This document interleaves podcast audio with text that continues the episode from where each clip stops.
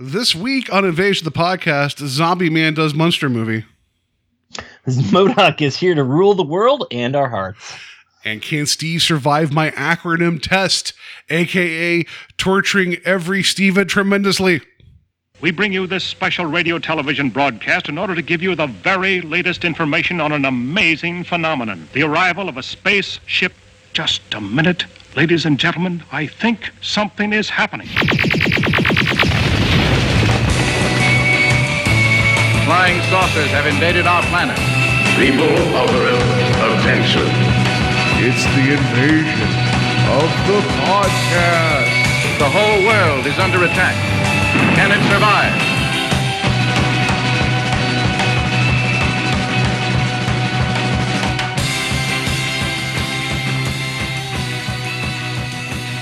And welcome to Invasion of the Podcast, where we try to take over the world one listener at a time.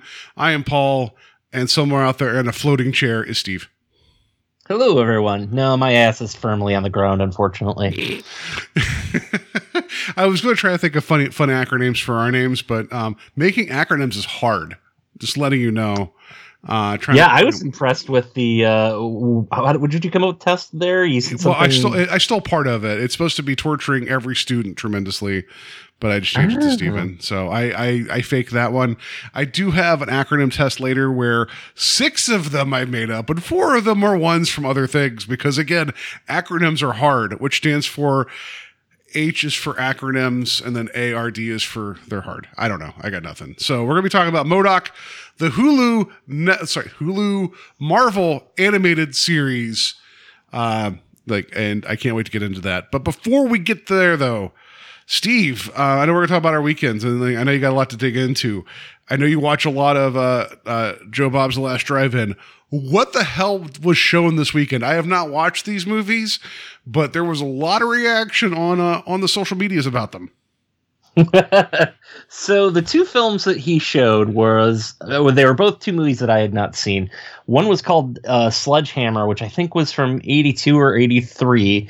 It was recorded essentially on VHS tape. Like it's it wasn't even like Super 16 to my knowledge. It was straight up somebody with a, a VHS camcorder. Um, and the other movie was 1989's uh, Things, which is a Canadian film, uh, which was also straight to video. But his the whole theme of the evening was uh, you know straight to video, uh, and it was it was a fascinating watch. Now, I had mentioned El Goro had uh, posted because uh, Darcy, the mail mail girl, all week was talking about this being an Iron Man competition. Like, you know, can you survive to get to the end because of the, just the quality of the films?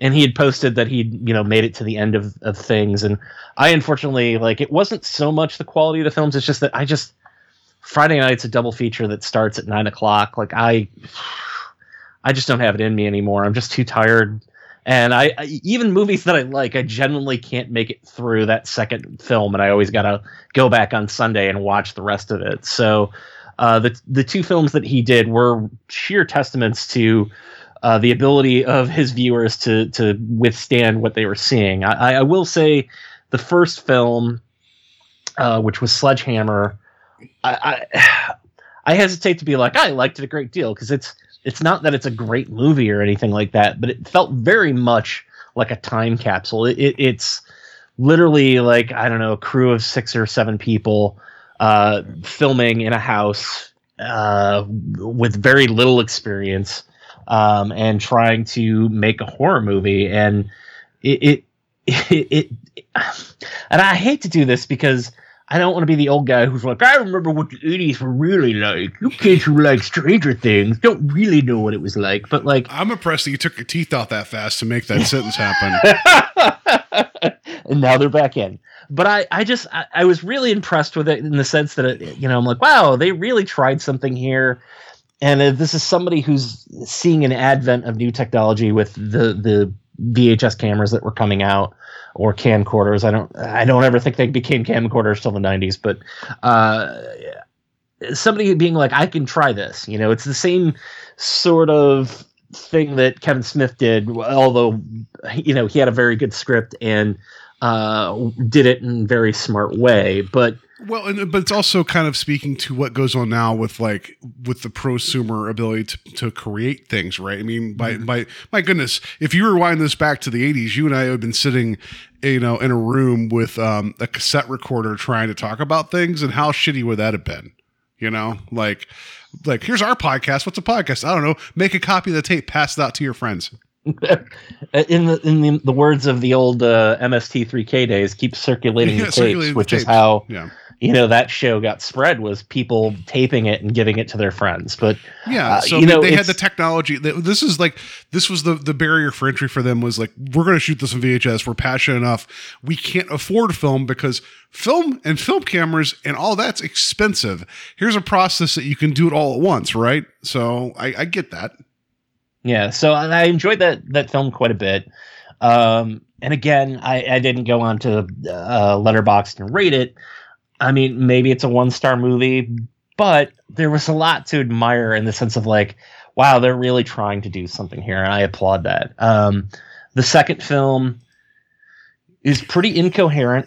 Um, it's it's it, it was a struggle to get through, um, and not so much where I was like, the seams are all there. Like you, you, there's no hiding the problems with the film. It's it's not like. Uh, like I, when we reviewed Solar Babies, I was talking about how I kept checking to see how much time I had left because you know that was a professionally made movie and uh, it just felt like it was taking forever to get through. This is really low budget filmmaking uh, and people who are have really no idea what they're doing, but they want to try and make a movie. And actually, uh, the way Joe Bob ended his show, I actually went through and transcribed it because I think it really applies to a lot of the conversations that we've had on here. I'd mentioned, I think it was I don't know a month or two ago that you know I spent a weekend looking on Tubi at you know literally no budget films that were made recently within the last 10 to 15 years and you know how for the most part most of them weren't appealing to me but I think Joe Bob sort of hit upon something here and I actually think that this kind of ties into uh, the way you and I and uh, host of uh, At the Devil's Ball Sam Samael uh, adores Neil Breen and I shouldn't say that I adore him so much as I've only seen one of his films. I haven't been fully indoctrin- indoctrinated, but like, uh, there's something about those movies that they're not great, but there is a quality to them that attracts us as viewers. Mhm. Um, and this is what Joe Bob said, and I know that I'm, I'm I kind of cut you off there. I feel like you're Oh no, jump no, back no, no! in. Please, Okay. we got we got three hours. Come on. but uh, here here is what Joe Bob said at the end of the episode, which I, I think, uh, and I, I'm not going to try and do an impression, and I'm not going to have his inflections, but I, I think this is pretty important. Um, you know, this is at the end of the very end of the episode, and he's he's talking about why they did the show. Uh, he says, "I know you guys are going to come down on me for VHS night, but let me say a few things about these movies and why we did it. You know, it's always fun to talk about the worst movie ever made, and certainly things may be a candidate for that." But maybe we should think about not being quite so snarky and start looking at films like this as cultural artifacts that are worth saving because the only reason we watch them at all is because they would be made with dedication. Now, notice I didn't say skill. The director of Things, who never made another movie, had no skills as a filmmaker. But he and the actors had a certain innocence, and they were trying so hard that just the fact that they completed a Super 8 movie is impressive. No matter how incoherent it was, it makes it watchable as the rabid fan base for this film has proven. We live in an age of irony, a time when it's always fashionable to be smarter than the movie, to lord our opinions over the filmmakers who serve us, to celebrate the bad and diminish the good. But things is entirely, I'm sorry, is entertaining precisely because the people behind the camera and the people in front of the camera camera are taking it dead seriously. If they were goofing off, we would know it and it would just be a lame exercise. Guys just messing around. These guys were not messing around. They were trying to make a movie. And maybe they didn't make a movie in the sense that the way we think of movies is having a beginning, middle, and an end, a theme, a through line, an emotional arc, music that serves the story. But maybe they created something else in the year 1989 that stands apart like a giant avant garde piece of sculpture in the middle of a cornfield in Kansas. Maybe it is postmodern as the director calls it because it's I'm sorry, because of its sophisticated te- technological equipment, cameras, sound equipment, editing equipment, we're in the hands of people who have no technological sophistication. You know, we've heard uh, from the film school geeks. Now maybe we should hear from these guys too. Maybe they are artists after all, artists searching for a gallery, and we were happy to be that gallery tonight. So that that was his end speech. And again, if you guys have Shudder and you haven't watched things or you couldn't make it to the end, I would highly recommend just watching his send off for the episode because I think we've talked about this before. You know, like something like a uh, the Asylum films are are films where they know what they're doing. You know, they're doing it to make a quick buck.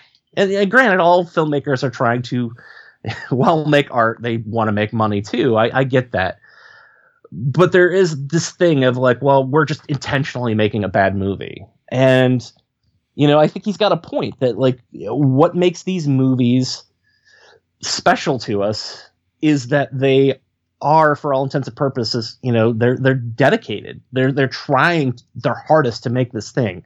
And yes, they're probably falling on their keys.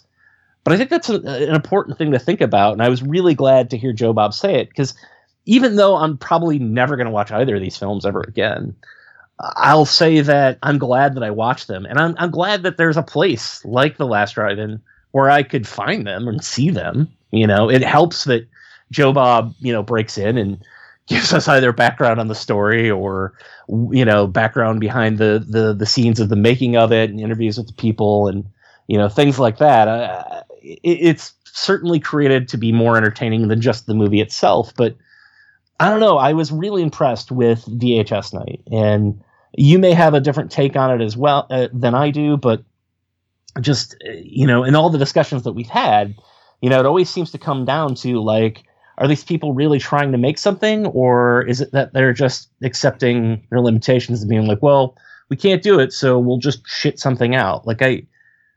I don't know. I, I think there's a discussion to be had there, and uh, I think that uh, he's on to something with that idea.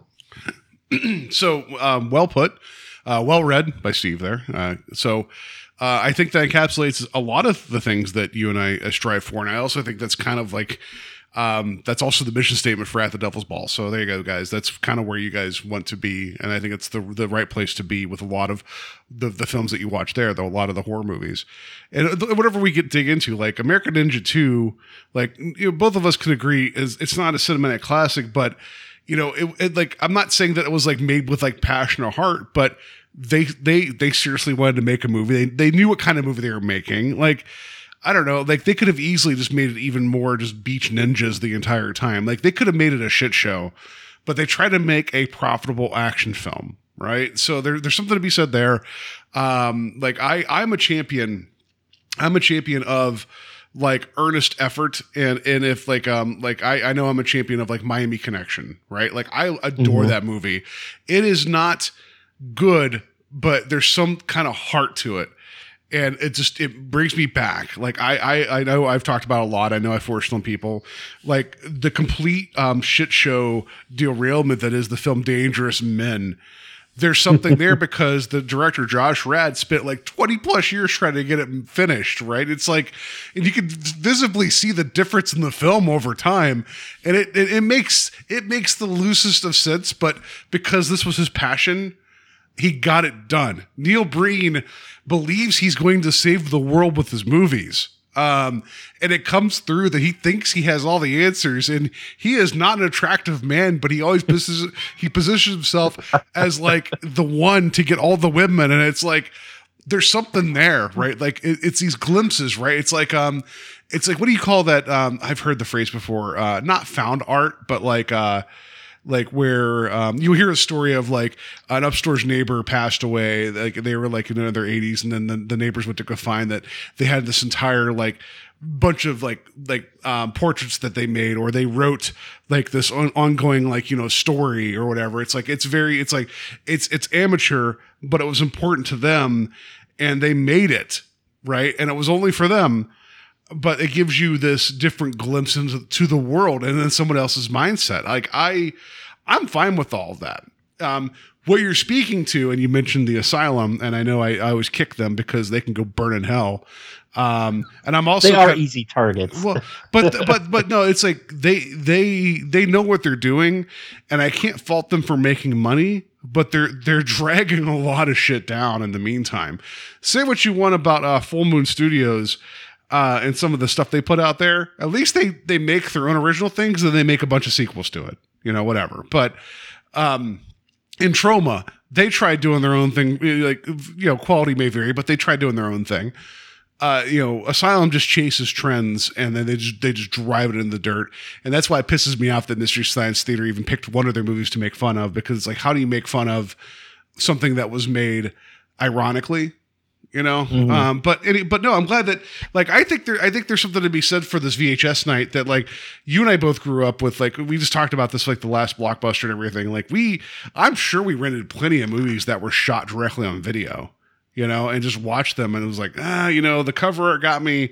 This is kind of garbage, but they made their movie. Um, and that also kind of colors my upbringing. So I'm not saying I view these favorably, but I understand the aesthetic. I also think this is that. I think this is the part of the the 80s nostalgia that like um you just said you're that old man yelling at the cloud that it's like oh stranger things is like it's such an 80s thing. It's like no no no no no. It sounds like these two movies you watch that's the 80s horror that people remember. Is like this weird like like blurry mess you know so yeah, I mean, if there's heart, there's heart, and you can't deny it. If it's, I was about to, I'm cutting you off. I'm sorry, but it's like it's just. I think if something's made earnestly, regardless of its flaws, it like you can at least recognize it. I'm not saying you have to pat on the back and say, you know, you did your best, but I'll take that every every uh, time over someone being like, "Isn't it funny?" Wink, wink, wink.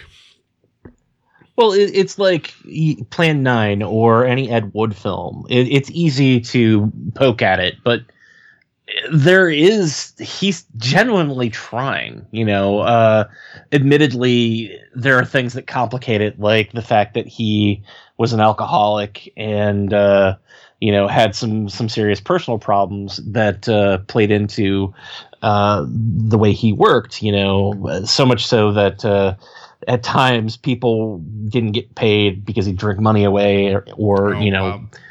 you know really uh, never had the money or you know whatever but uh, that aside like he he was somebody who was really trying to do something and i, I always applaud that you know I, and maybe it's because i try to do a comic book i try to be a you know an interesting podcaster or a podcaster but i just think that Let alone a pod. Not many pods necessitating the need for a pod rack. And like, sorry. Anyway, you know, it, it, when I think back to um, oh, uh, the uh, Ator, you know, uh, there's there's something to that movie. It's not great by any means, but like there's The- there's the an Italian- earnestness, like yeah. you said, they, that like they, there was a lot of turn and burn in that whole thing, but they were also trying to make their own movies that kind of stood on their own two feet because they knew if they made something good enough, they could just keep making sequels, or or good enough as not maybe that's not the right word,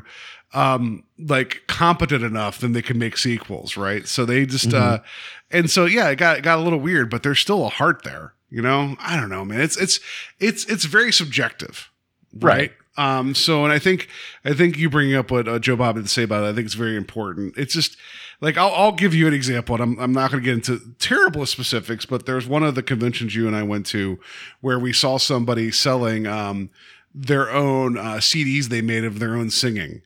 And they had like pictures of themselves up. And I'm like, is this really how you start your, like, what, like, is this, the, you're, you're at a horror convention and you're selling, like, I'm just, I'm just confused by that. It's like, like it just is this is this the avenue like Paul, my album "Songs in the Key of Steve" is going to be Song big. in the Key, Key of Steve. Oh my gosh. Oh, that's a great name. I got, I got, you know, but I, know what you're saying. Yeah, it it, it Saturday it nights, was- the, the time for slashing or whatever it was. You know, it, it was also an odd fit for a horror convention. we'll say that as well. I just, I was like, I remember, like, do you remember me like actively talking to you about how I was confused by that? I'm like, why is that happening right now? Like, I just felt bad for that person because they. it always it cracks me up because I have gone to a few conventions where like there's somebody that's like you know with some sort of plumbing company or you know home remodeling and you're like do you know what people are here for i can tell you right now it's it's not to have their bathroom redone It's like, oh, you're here to, to meet the, the cast of Sleepaway Camp. Well, here's this the, this tub liner that, in case if you murder anybody, you're not going to mess up the floor of your bathroom. I can tell you that this tub can actually take multiple versions of, of acid to to to liquefy a body. There, there you go. Like you know. Um. So, so, yeah, I, ju- I thought that was worthy of talking about. I, I really, you know, I, I, I didn't get to watch things all the way through until last night, and it was the end of the night when uh, he he obviously did his end of end of the episode speech, and I just I thought it was worthy, and I wanted to rewatch it before we recorded this evening. Uh, because I thought it was so good.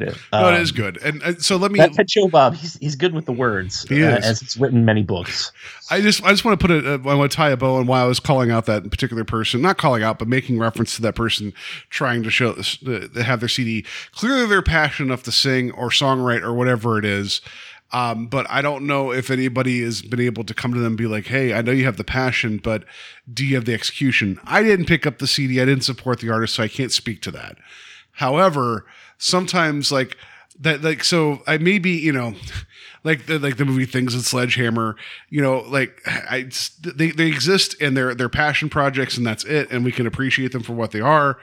Um, it's just that there is that fine line between uh, pure dedication and execution, and I don't know. It's just. I, I will never figure out why I like something that's bad versus me not liking something that's that's you know that's bad as well. I can it just I don't know. Like I I, I feel like for me I can sometimes see it, see why, and sometimes I can't, and I get mad at it. I I think the key to it is is that you know he says maybe we shouldn't we should think about not being so snarky, which I think is That's the key. a big Yeah. piece of it. I mean, you and I make a lot of jokes. I mean, probably the snarkiest I've been is about why Kevin James is in Adam Sandler's movies. Uh, if you folks listened to last, That's week's not episode. snark. That's hundred percent truth, Steve. And don't ever back away from your truth.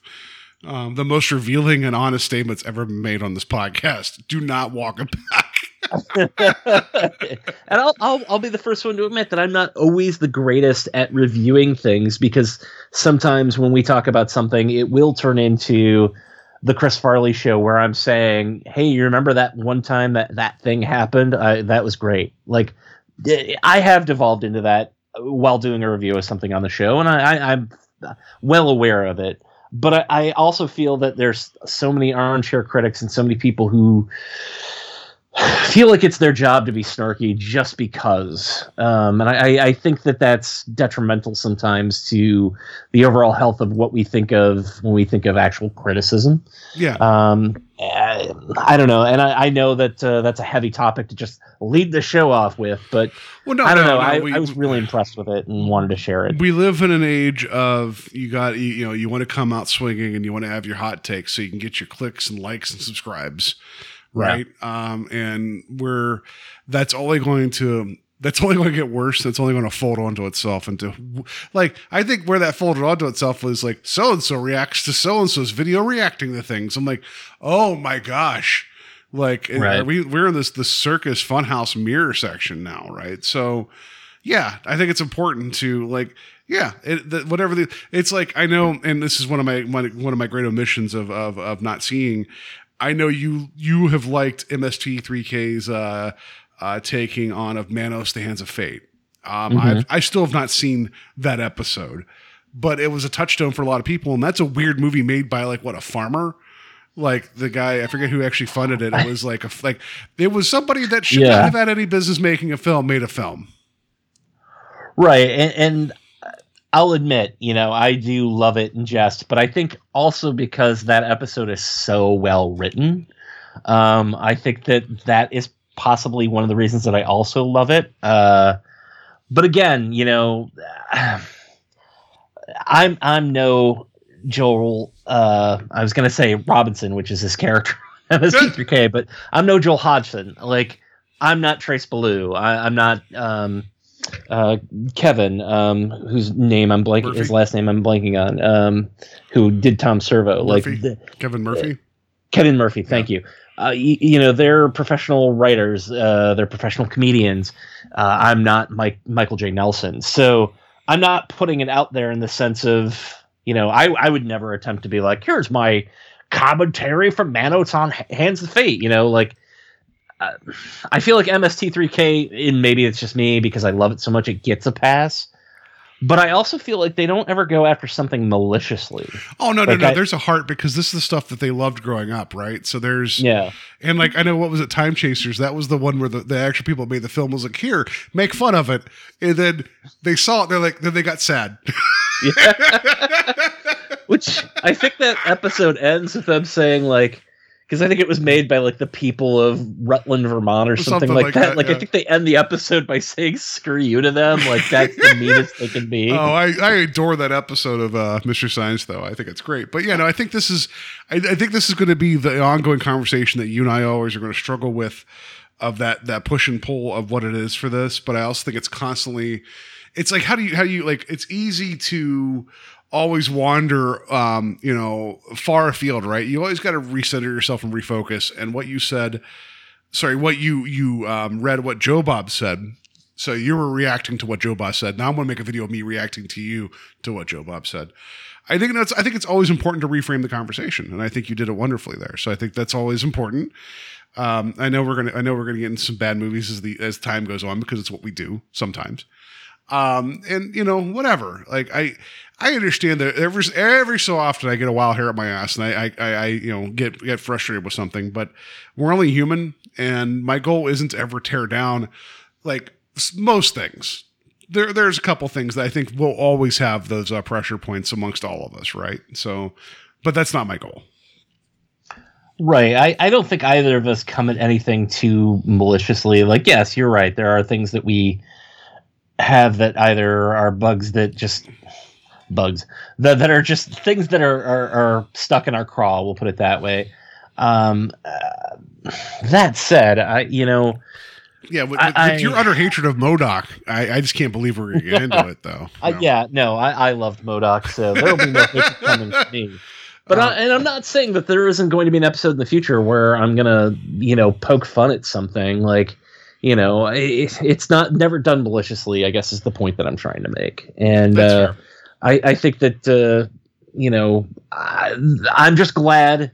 And again, the show is just turning into why Steve likes Joe Bob.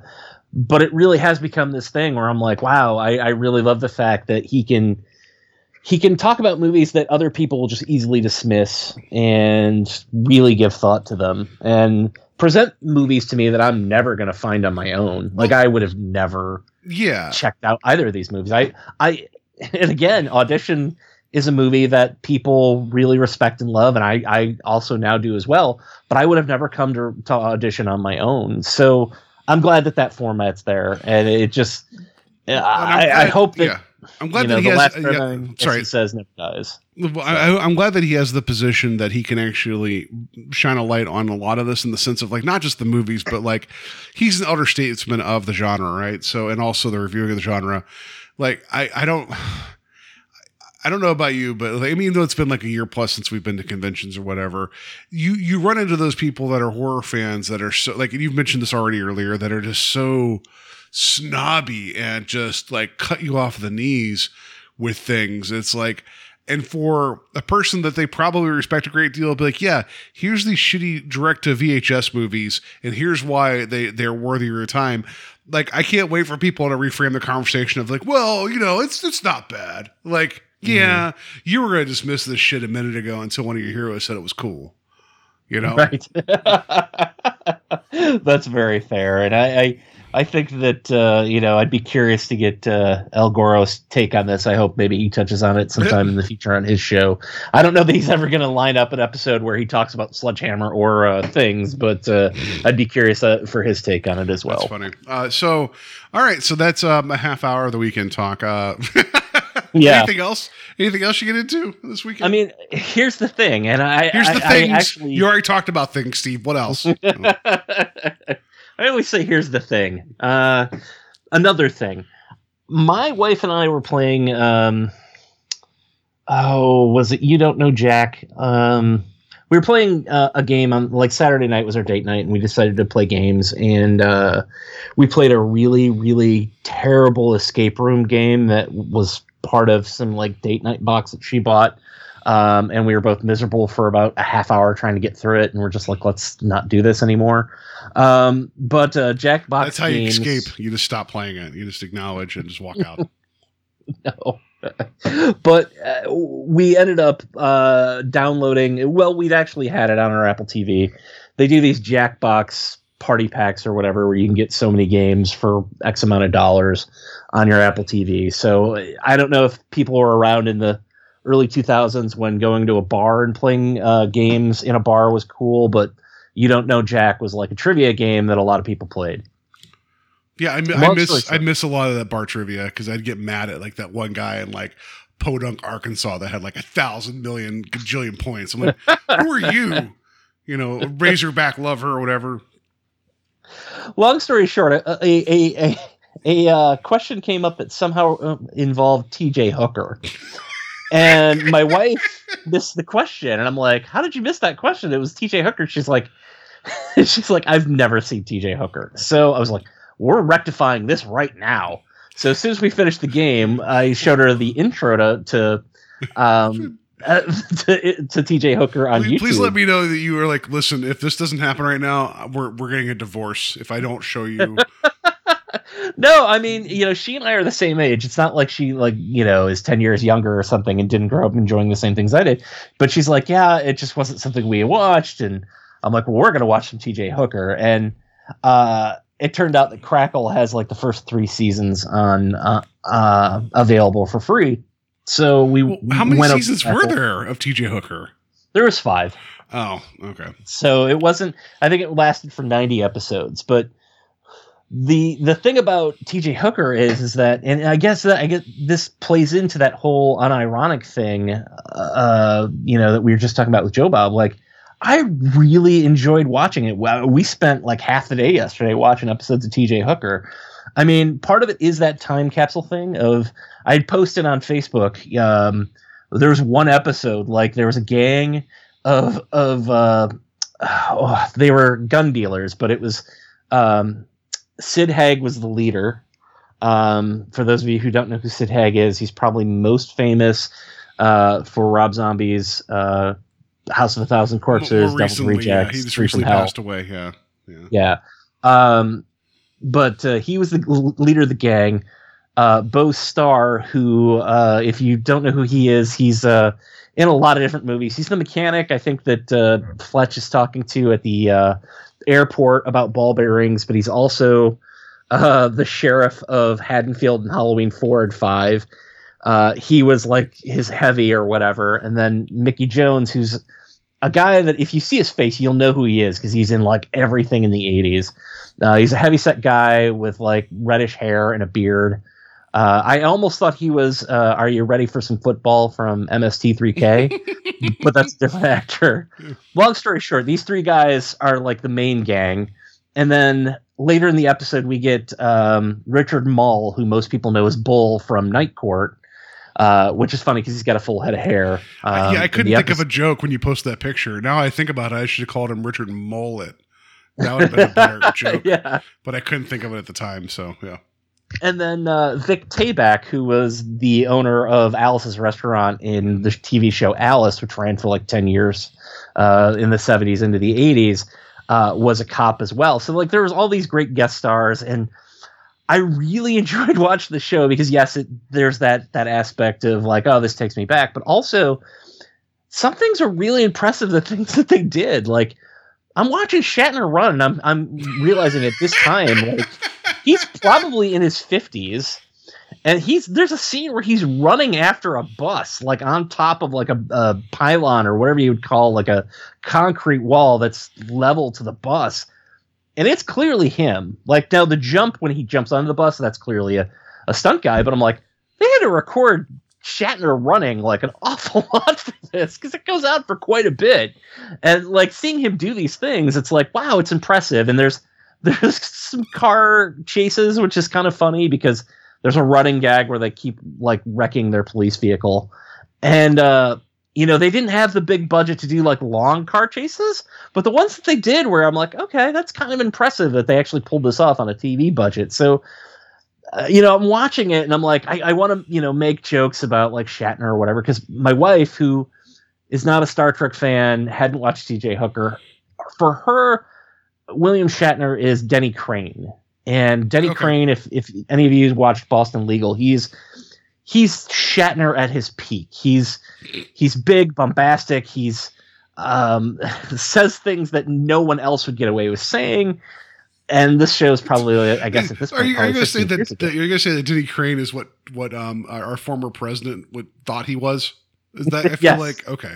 That's very fair, but he was not as likable as William Shatner. That's what. No, I'm Uh, just saying. Like now that you say that out, like we start talking about, I'm like, oh shit, that he wanted to be Denny Crane. like, But she'd only had that exposure to him. She's like, wow, Shatner's really like, he's overacting. I'm like, this is Shatner, Oh, no, and it's like, I'm like, yeah. this is this is Star Trek Shatner. I'm like, if you want to see him really overact, I'm like, we'll go back and watch the '60s series. I'm like, and it's not that I think that he's bad. It's just that he's a theater actor, so everything's big, and like he also has his stunted way of talking, and I'm like, eh, it was just surprising to me to see her be like, wow, Shatner wasn't as good as he is now, and I'm like, well. Uh, He's 90 years old now. Well, I should- like, you know. I want to say, can I just say, can I counter that? Maybe you could have her watch uh, Nick of Time, um, the season two Twilight Zone episode, Ooh, where it's him with, with, with the the Devil Fortune Machine, because he's Yeah. really young there, but he still is showing Shatner qualities. Like, and then there's also Terror Twenty Thousand Feet, which I mean, but I think Nick of Time would be like you want to see him kind of like ascending into Shatnerness. That's the one to watch. right, and, and uh, it's funny because you know she's she's only got this view of him as Denny Crane, and she did come to she'd gotten us tickets to this is like two or three years ago. It was pre-pandemic. Um, a friend of hers got us tickets to a screening of Star Trek II: The Wrath Oh of yeah, Khan. we talked about this. Uh, yeah, Uh, yeah, with him doing a, a, a talk afterwards. Um, so she's seen some of that, but I don't think she, she really like had seen him really go big. Although he does go quite big in in Wrath of Khan, which I'm not saying uh, that we have to talk about Wrath of Khan, but I do feel like in the year of the sequel. We should consider doing Oh one of the Star. Treks. I'm just throwing that out mean, there. Wrath of Khan's my favorite, so it'd be it'd be easy to go to that one, right? Um, Yeah, I mean, maybe we talk about Search for Spock or, or you know, even Undiscovered Country Undiscovered, or Co- something. let's let's do Undiscovered Country because I think that one is uh, maligned and I don't understand why. Because uh, Okay. what was it? Um, what was the one before that? Um, oh, the one that That's, Shatner um, directed. the one that Shatner directed is terrible. Because you had That's um, Final Frontier, I believe. Yeah, that one's supposed to be pure shit, I've, I've not seen that in years. But Undiscovered Country's like solid. Like if we want to get into Mhm. that, because that's the last full uh, original Trek crew before you go on to Generations, right? It is, and none of them. Well, I shouldn't say none of them. I believe only Shatner, um, I think Scott Doohan, and Chekhov, uh, whose name I'm blanking on right now, uh, are the Walter three Walter Keating. Here. Yeah. Walter Koenig. But I'm digressing. No, no, no, We're- but anyway, we've got to get into our episode. But Well, yeah, I, I- it was funny to me to see her. Like I was genuinely enjoying it, and she was too. But it was it was more fun to see her reacting to Shatner because it's like she'd never seen that, and I'm like, oh my god, like this is this is totally like this is the wheelhouse for Shatner. I'm like, this is him yeah. doing what Shatner does best. What about what So- about uh, Kingdom of the Spiders too? Maybe you should bust that out for her. Um, no, It's uh, been a while since I've seen that one, and I, I don't know that I've seen it without being riffed. Oh, it's it's. I mean, the riffing's great too, but it's just a weird movie. Uh, so many spiders die in that movie. So many tarantulas get run over by cars. It's like it is, they're not faking anything. It's a lot of splatted spiders. You just kind of you kind of feel bad for them. Uh, but uh, but yeah, okay. So that was your weekend was direct to video stuff, and then Shatner running around. So that's Yes. that, okay. Um, man. I, I did some stuff this weekend too, but I mean, I, that sounds like you did some amazing things there. I don't know my, if my weekend's going to compare to that. Um, I don't so- know that I did anything amazing. I watched things on TV. um, so I was I was trying to think of maybe trying to write a blog post about this, and I don't know how to quantify it because I don't think I have the right vocabulary for it. However, and because Steve, I know you're not the video games guy, uh, you know, uh, as, as much as I am, but I started so June first, um, Blizzard Entertainment, the makers of Overwatch and World of Warcraft, um, they released uh, Burning Crusade Classic, and what that means to you, Steve, is that uh, nothing. But what it means to me is uh, so there's two versions of World of Warcraft available right now. There's the current uh, game that's available that is nine expansions in, eight or nine expansions in. And then there's these classic servers that have been launching for like the last two years that have been the original game, which they refer to as vanilla now.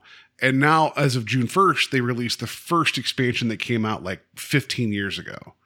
So people could choose to play on these original servers with the way the game was then, or they could play the current one with where it is now. Um, so I started playing uh, Burning Crusade Classic over the weekend because that was the expansion that I came into.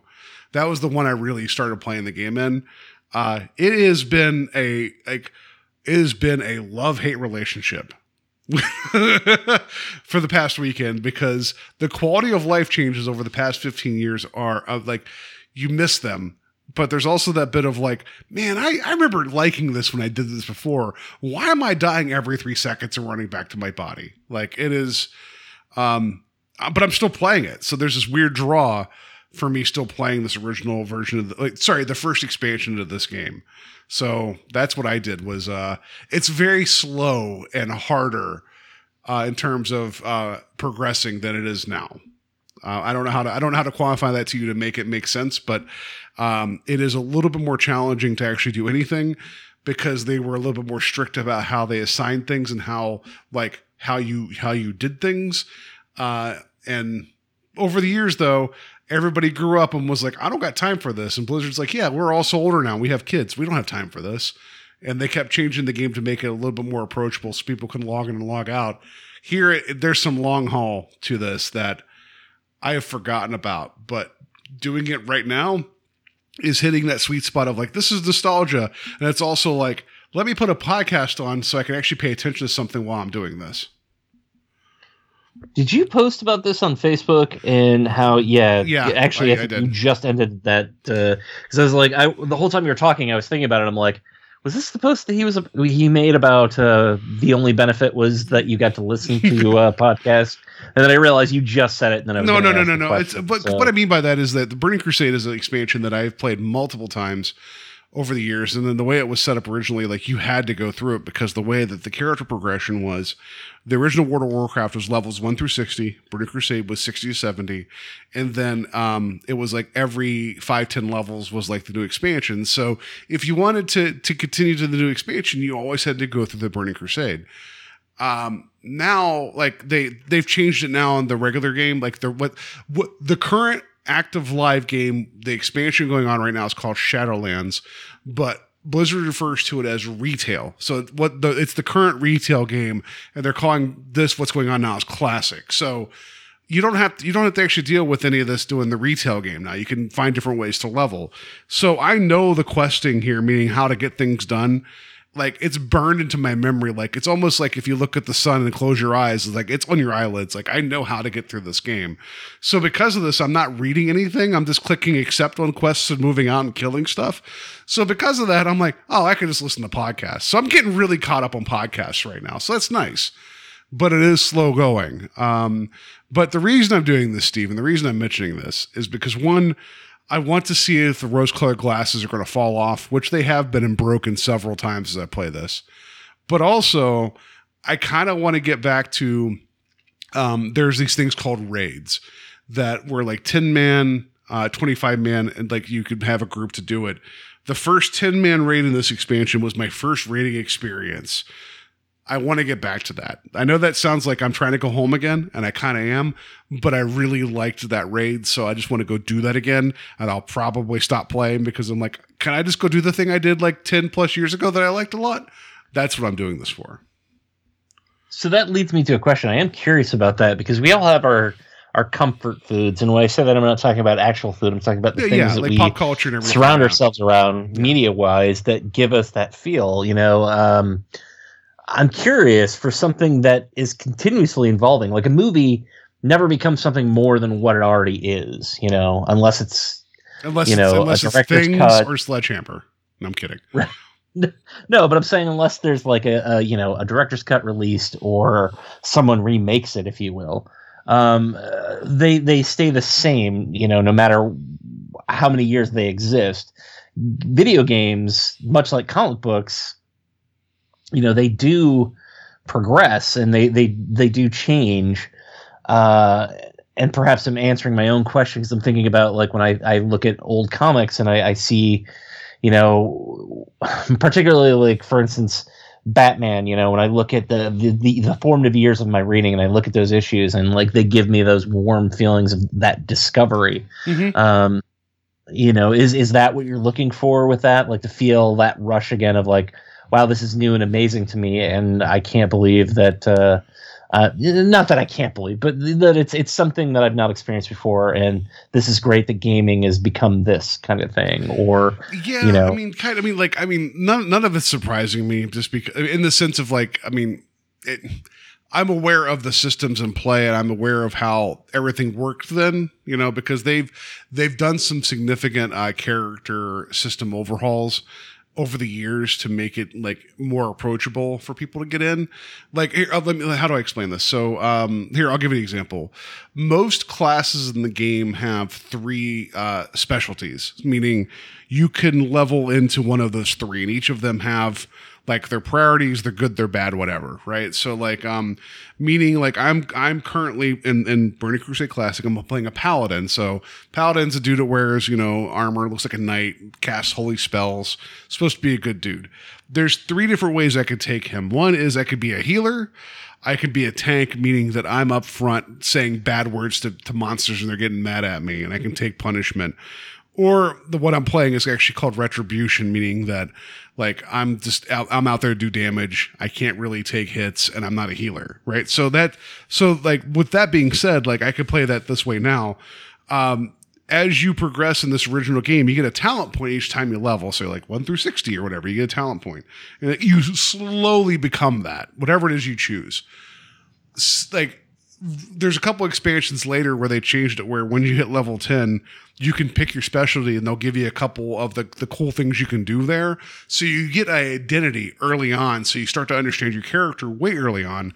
That's not here. Like you have to really kind of commit. And there there's part of that where people are like well it's worth it to do that. For me it's like no like can i can i be cool now? Like can i just do this as opposed to i have to wait two more levels before i can hit that guy harder? I don't like this like there there's been these like quality of life changes. So that's i'm aware of all this. That's why i paid money. So that's the other thing i didn't tell you. Um, they offered a one-time fee of like what was it like 40 bucks to get a character at level 58 to just go do this expansion. I'm like i cannot level through the original game because i'd rather pull my head off and throw it out a window than go through that original level experience. So i'm like i'll pay 40 bucks. I'll get to 58 i'll start that leveling then. So i'm a hack and fraud so, but I'm I'm in the middle of this expansion because I paid money to get to 58, and now I'm leveling. I don't know if that answered the question. I kind of went roundabout there. Well, I, I think for me, uh, you know, sometimes, you know, it's easier uh, to to go back into what I originally loved about the things that I discovered rather than step into what is being put out now. Um, Batman being a prime example, you know, I haven't read the last current storyline I've read, and I, I I'm saying this knowing that I own Death in the Family, or I'm sorry, is it the so the, the- long story short, they did a play on a Death in the Family, which I believe is called Death of the Family, I believe, is, is, Okay, is yeah, what yeah. that story is called. Long story short, um, Court of Owls, which precedes that, is the last new thing that I read, and this is probably now like seven or eight years old at this point. So, you know, it's easy for me to go back to the things that I loved and be like, well, I'll just go and reread, you know, uh, the uh, run of Jim Aparo or Norm Breyfogle from like the late 80s into the 90s because I know that era and love it. Um, I think that's kind of what you're saying. Um, Kinda. It- I could it- be it- wrong. No, it's like it's like um if you if you had a Nintendo growing up and you had uh you know Super Mario Brothers, right? And then you got Super Mario Brothers 2 and 3, but then you're like, "You know what? I just want to go back." And it's like you're like Super Mario Brothers was where where the game was supposed to be purest, and that's all you played with Super Mario Brothers. You know, like Mhm. and it's like you even though you know as a gamer you're aware that there's there's uh, other sequels and uh, definitely quality of life improvements. You just want to you just want to keep running around world 1 1 or whatever. That that's what this is kind of thing. And there's this weird stigmatism because since you're building like updating and improving and adding and changing systems throughout the years that some people say it's kind of like some people like no matter what you do everyone's going to say it was better back when and I say bullshit on that because it like it's it's like we I think we talked about recently that you said Lorne Michaels made the comment of like uh your favorite SNL cast is the one that you you first watched. I think that's the same thing here where it's like yeah Burning Crusade Classics it, it's it's been fun because there's a huge community there so you can actually talk to people and get some stuff done so that's nice meaning you're not just by yourself uh, it's not like a it's not like a ghost land out there. So that's kind of nice. But then you wonder when that's going to fall off when the novelty of it falls off, right? Um, but at the same time, it's like it forces you to be a little more social because there's not the same quality of life improvements as there were ear like later where you can click a button and join a group and go do a thing. Here it's like you actually have to talk to people and be like, "Hey, do people want to do this?" And then you got to go out and like be like looking for love, three more to go do this, and then you don't know what's going to happen, you know. Um, so some people prefer this this kind of thing. Um, I don't know. It, it's like so far it's been interesting. I'm sure I'll lose interest at some point, um, but I'm digging it right now. It's slow moving. I'm listening to podcasts. So there's that. So I, I got to your Halloween six discussion. That was quite wonderful that you guys had on that the Devil's Ball.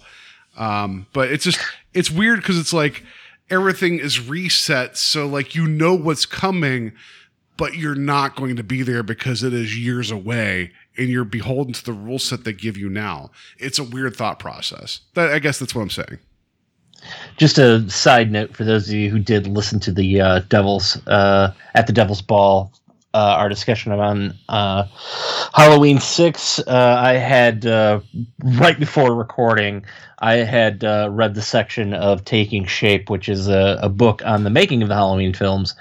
And uh, I had read it just prior to our conversation, and I mentioned that book about eight thousand times. So if you want to have a fun drinking gra- game, uh, I bring it up. I think every time that I speak during that episode. So well, long you'll be drunk within an hour. So what you're saying is, long story short, you referenced the shape.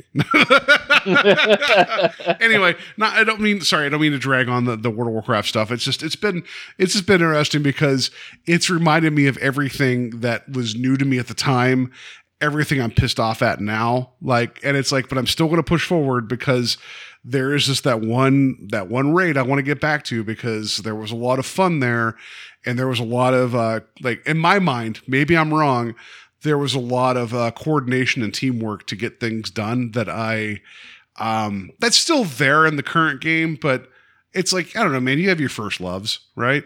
Like, I just want to get back to my first love. Yeah, and maybe I can make another analogy here. Uh, you know, one of the things that I constantly hear from Metallica fans is that, you know, everybody seems to have a point in which they think that Metallica either sold out or, you know, suddenly stopped being amazing. Uh, whether it be, you know, their last best album was uh, Master of Puppets, their last best album was Injustice for All, maybe it's the Black Album maybe everything sucks after load like there there's all these different opinions and like one of the things i like about it is, is that they're constantly at least trying to evolve and change their sound and they're not giving you the same thing over and over again Yes. i feel like with this video game at least you know there are people who probably think that you know whatever uh, caravan of courage or, or uh, campfire of uh, what was it called? you talking about the Ewoks movies? Because you said No, Caravan I'm sorry. The, the expansion that you're talking about, the camp. If it was called Caravan of Courage, you can go after yourself. No, it was called The Burning Crusade. Uh, the Burning Crusade. My yeah. apologies. Uh, the Last Crusade. I think that you know those people. uh, you know, they're idealizing that, and like to them, nothing ever got better than that. But they're also limiting themselves to the potential of where things could go because they want it to be the same forever and ever because that's when they loved it best. Uh, well, and also there's a certain amount of Al Bundyism of like four touchdowns in one game, right? Like there's a whole like it was better that one time when we did all this stuff, right? Like I like I had a lot of fun with uh with that expansion, and I have friends that I've made from that that I'm still friends with. Like like I've told the story before, uh, you know, uh, like w- when I went out to get married in Vegas, uh, uh, I two of them came to my wedding. Like these are guys that I've known for years. I just didn't meet face to face until right before my wedding, and it was wonderful to have them there. You know, like so. There's a lot of great formative stuff here.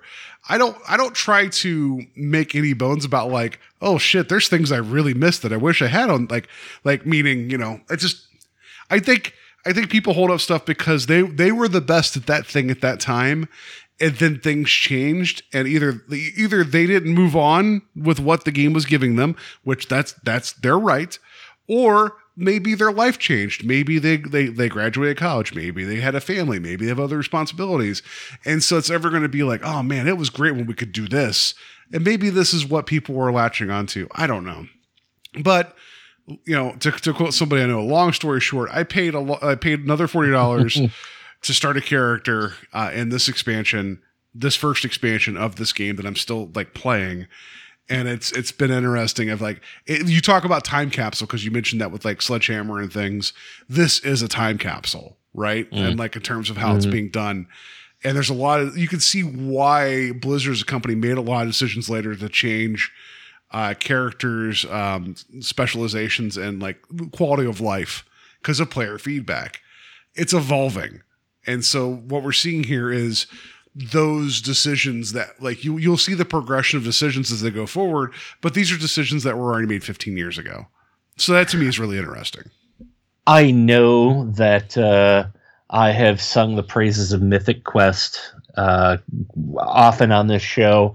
Uh, I the things that you're talking about now, I think, are actually playing into the current season uh, of the show, and Mm-hmm. at some point, we seriously need to do a deep dive on that show. And I know, I know, the barrier is the fact that Apple TV doesn't put their stuff out anywhere else other than Apple TV. well, there's have an, to I have there's an them, app. but Yeah, as I say, there's an app that I can I can get for the PlayStation, which is weird. Yeah. it's a Sony item that I can get Apple TV on. I don't understand that. I don't think Apple TV is letting Sony put their things on their TV. I'm going to guess that's not possible. I don't know. yeah, I, I'll just say that you know at some point, hopefully, we can talk about it because I really do want to get that the perspective of the show. Like the fact that it works so well for me, somebody who's not in the game wor- Well, gaming they- world they- at they're- all. they're I imagine it- there's a ton of content for you. But Mythic Quest is an MMO, right? So that's the whole thing. Is it's an online persistent world, right? Right? Is that what they're talking about? Like that's so this they're- right. Okay, but what I'm saying Yeah, is, yeah. is that like I feel like eh, the. and again, I can't without talking about the current season, like what they're dealing with. Like they just recently decided to do a battle royale and change essentially Fortnite- a lot of the things that go into the game, yeah. which again, these are things that I'm sure there are jokes that are going over my head. And I just feel like in having this conversation, it would be wonderful to approach something like that, which would be like I, I always feel like I am I'm not holding the show back in any means, but I don't have the vocabulary for video game talk, which I know would probably get us a lot more listeners. so it would be great to Fine. have let's actually. just, let's have more wrestling talk then. How about that? We'll, we'll All right, so let's yeah. talk about SummerSlam '87. I just watched it on. No, I'm just kidding. I played I played for the Nintendo. Uh, you know, uh, was it Friday night? What was it? Um, oh, what was it? Not Friday night fights. What was the Nintendo? What was the WWE thing they would do? WWF um, on NBC. They had they had a game that was named after Well, that. Saturday night. Uh, oh God, because Yeah, shoot, like Friday Um, night bouts or Saturday night bouts or whatever it was. Yeah, Yeah. yeah. There was a game like that. Anyway, I just I just remember with the honky tonk man, like a guitar would bounce into the ring and you could grab it as a power up. That's all I remember about that. But anyway, so no, Burning Crusade's been interesting. It's just I thought about doing a blog post, but it's like like it's one thing to sit there and play this game slowly. It's another thing to take screenshots and explain why. like I just and trying to get into it. Like it's just I don't know if I have that vocabulary other than like like I, I like your your knowledge of like the things that you love and like meaning like I have this weirdly encyclopedic encyclopedic knowledge of like World of Warcraft that like when people start playing, I'm like, yeah, this, this, this, and this. Like I am, I am that like that guy that's over in the corner. It's like don't, talk to him. He'll start just yammering on. So I have like like this huge bulk of knowledge in my head. Um, so with this, it's like I could talk about this forever, and and it will not make a lick of sense to anybody. But I wanted to just explain that like I've jumped into a time machine, um, and your mileage may vary. I think that's where I'm getting with that. I get that. I get that. And my extensive knowledge of Kmart sandwiches is something that we can explore in the future. Please, you're right. We, t- yeah. All right. So, all right, cool. That's been that's been an hour. Oh my gosh, here we go. All right, let's just get to let's just get to some news. And now for That's not the news button. Here's the news button.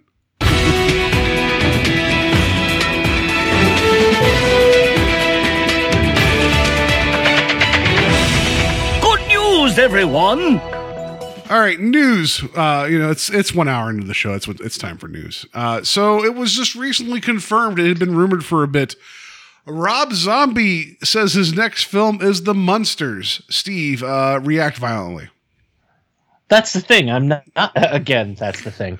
But I'm not going to react violently. I don't I don't understand like okay, I understand people who are I, I, you know I, I pay you for the hot takes. Come on, hot takes. Come on now, do it.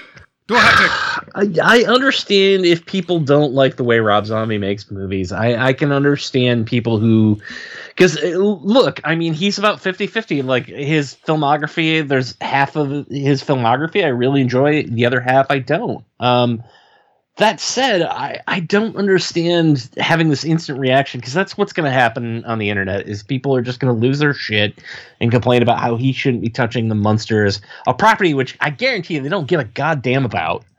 Not something that they're holding up as this sacred thing that he shouldn't be touching, but it's because it's Rob Zombie, they're going to complain about it. And personally, myself, I feel like Rob Zombie is somebody who loves horror but just because he loves horror doesn't mean that he doesn't want to do other things. I actually, I, there is a part of me that wishes like, oh, I just wish he was doing a comedy. Like I would be very interested to see him do a comedy that isn't horror related. But that said, I, I, I feel like his movies.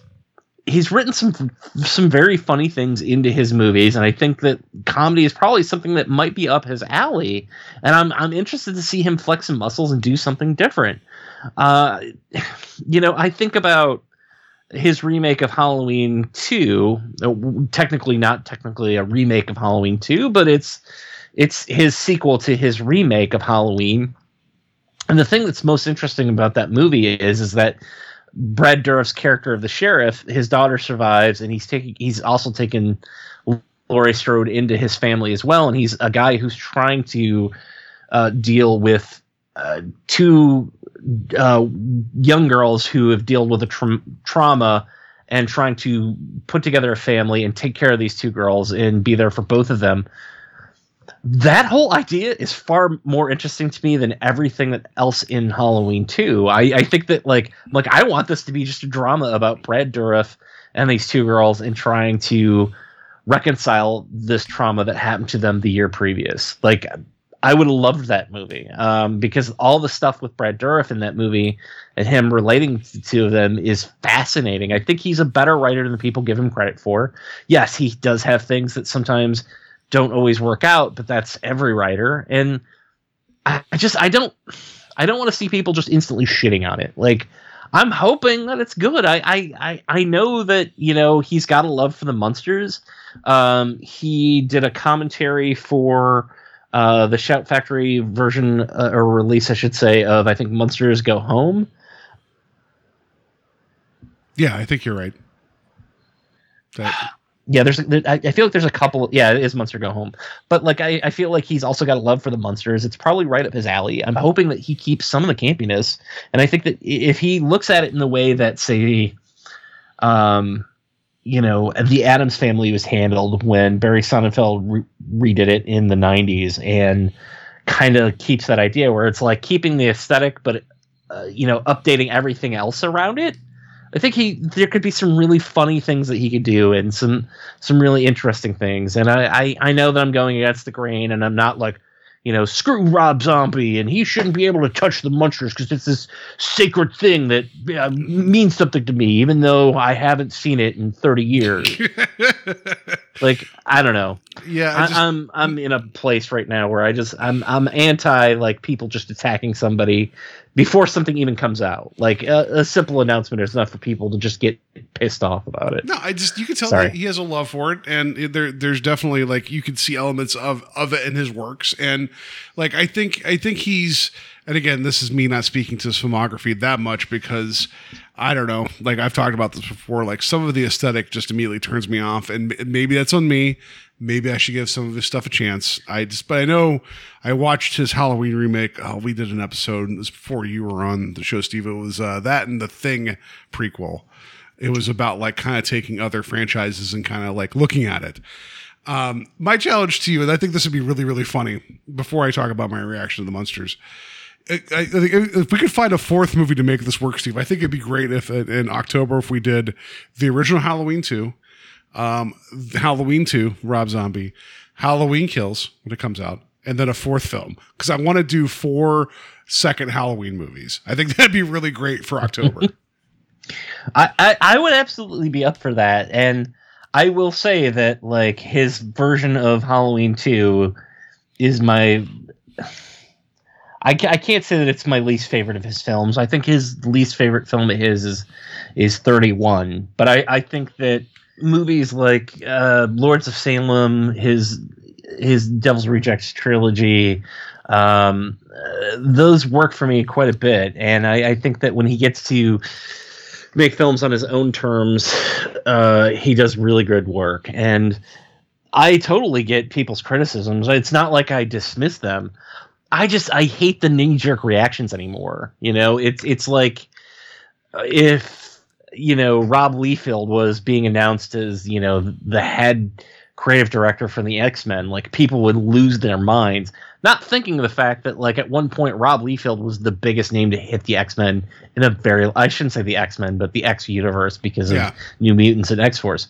That 30 years ago, like he was the biggest thing to hit those characters. So I don't know. I I, I sometimes get annoyed with knee jerk reactions, and I, I may be even coming out more in defense of, of Zombie at this point in regards to that, just because of uh, I know that it's just going to be a lot of people saying that he shouldn't touch it, and it's you know some sort of you know sacred piece that he shouldn't touch. I do hope, and I know I'm going off uh, off uh, not off topic, but I do hope that he- I'm going long. I, I hope that he at least you know does keep the aesthetic. I think that like changing the look of those characters too much might be detrimental. Mhm. i think keeping it classic in the way that the, the addams family did uh, might be the best way to approach it. But i think like the humor and say something like beetlejuice or the addams family or even the way ghostbusters appre- approaches like being a- a horror comedy i think that might be the best way to do it where it's an adult comedy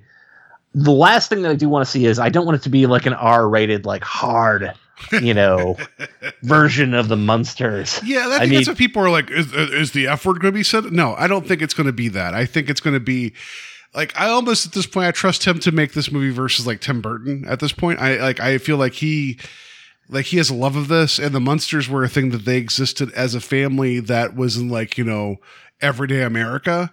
I think the fish out of water portion of this is that's that's where you find your gold, right? Like that. Like I don't know if you saw the two Brady Bunch films. Um, Oh yeah, Yeah. I love the the, the, sequels the sequel's hilarious right but the whole notion of like this is this family that exists at a very specific time from the 60s but it's now the 90s like i think that's where the Munsters need to live I, I agree with that, and I, I, think that uh, you know whatever direction he takes it in, I, I'll be interested in checking it out. Uh, But I, I just hope that people wait before reacting. I mean, this is this isn't an announcement. It's not even like a trailer. It's not casting information. It's none of that. It's it's Yeah. literally him being like, "Yeah, rumors are true. I'm gonna do the Munsters."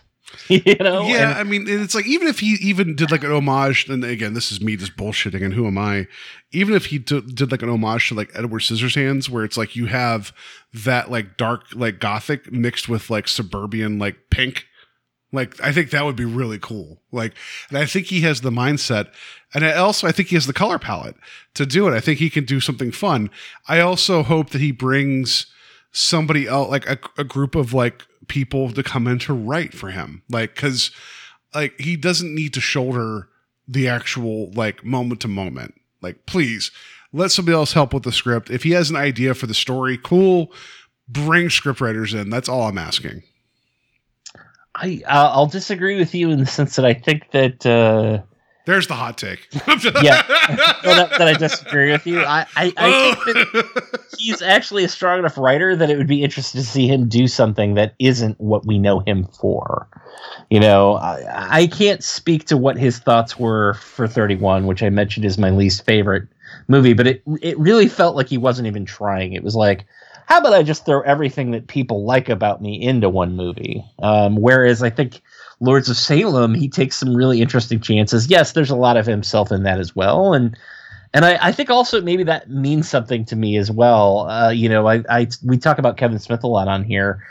You know, whether I like a Kevin Smith movie or not, it's almost always a Kevin Smith movie. It always feels like it's his voice behind it, and that's the same that I could be that could be said for Rob Zombie. So, look, I'm not saying it's going to be the greatest thing ever. I'm not saying that he's going to reinvent the characters and you know make the Munsters relevant, but I don't know. Let's give him a chance before we attack him. Yeah, and here I'm going to be a bit of a hypocrite. Like uh, Tim Burton's Dark Shadows wasn't terrible; it was okay.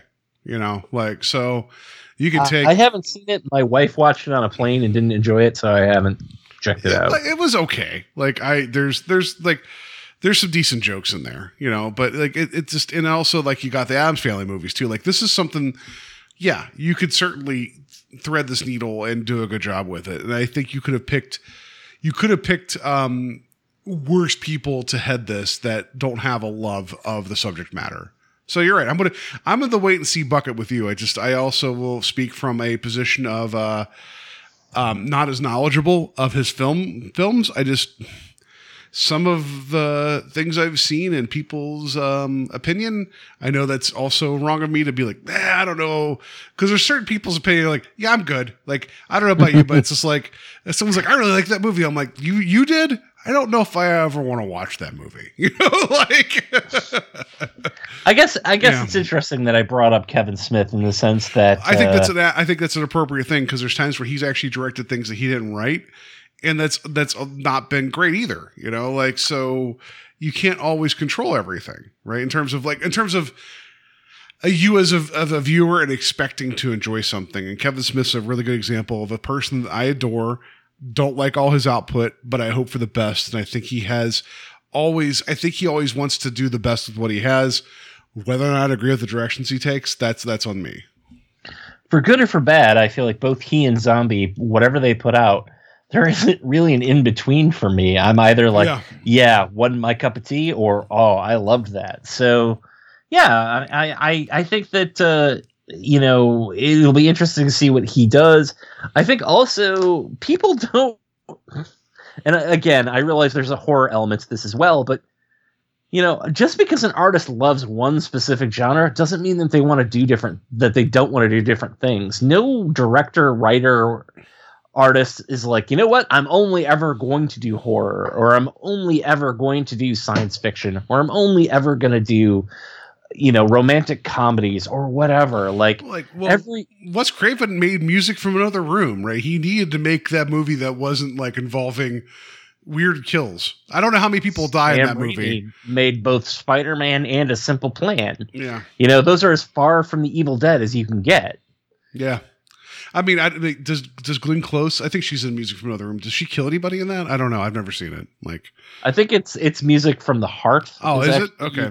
The title. I have not seen it, so I'm being a hypocrite right now defending it. Where I'm like, yeah, but so and so did this, but you know, John Carpenter. John Carpenter, yes. I mean, he stays within his wheelhouse in a lot of terms, but like, he he doesn't just make. You know, John. yeah, He doesn't just make Halloween. He makes the fog. He makes the thing. He makes. Uh, he- Sorry, uh, it was, sorry. It, you're right. It was Music of the Heart. It was Meryl Streep. So I got so many things wrong there. that's Um, okay. I'm gonna I'm gonna um, I'm gonna say Music of the Heart body count. I'm gonna Google that and see what happens. Would it be great where it's like the most that's ever happened in a Wes Craven film? Like, I just realized that though bringing up Carpenter, I, I sort of pigeonholed myself in the sense that I'm like, I just brought up three horror films. Uh, the, point that I'm making is, is Yeah. that you know, artists uh, do want to try different things, and I, I would love to see Z- Rob Zombie be like, I'm going to tackle a comedy. That's Yeah. that's where I'll well, and it. also to be fair, Carpenter did an, an Elvis uh, TV miniseries too, so he you know he's done other things as well. So yes, I agree with that. So all right, here how about like fingers tentatively crossed that we uh, find good things here, right? So th- there we go. So uh, next story here, Steve doesn't know about this. It's just yeah, I'm I'm I'm laughing just because of how tone deaf it is, not because I think what happened is funny. Uh, it is it's June as we record this. It's currently Pride Month. So, Steve, Injustice is um, a DC universe thing that's happening now, where it's like it's like Dark Superman and all this. Like, I don't know if you know about the Injustice video games and like the comic series. Are you familiar with that at all? Where it's more like the messed up DC thing going on. I am. It, I could be wrong, but isn't the central idea behind it is, is that just that Superman isn't able to save Lois, and that turns him Yeah, because the a Joker, the Joker messes him up, and then like Injustice is like the dark, darker, even even darker than Zack Snyder's uh, DC. yeah, yeah. I'm, familiar. I don't know the details, but yes, I'm familiar. So there's a there's a mobile game called Injustice 2, and here's the headline: Injustice 2 Mobile apologizes for inappropriate Pride Month event. So, um, Wait, what's an inappropriate Pride Month? well, you're about to I- find out. the Injustice 2 mobile game Twitter account has issued an apology to fans after an in-game event to celebrate Pride Month involved beating up an LGBTQIA plus character. The event involved repeatedly fighting Poison Ivy, a well known bisexual character, an iconic villain stemming from Batman's DC universe. Uh, re- reported by Kotaku, the irony of this global challenge was event was magnified by a tweet celebrating the players had taken down Poison Ivy over 175,000 times, followed by a pride hashtag. Yeah, so. uh, uh, What?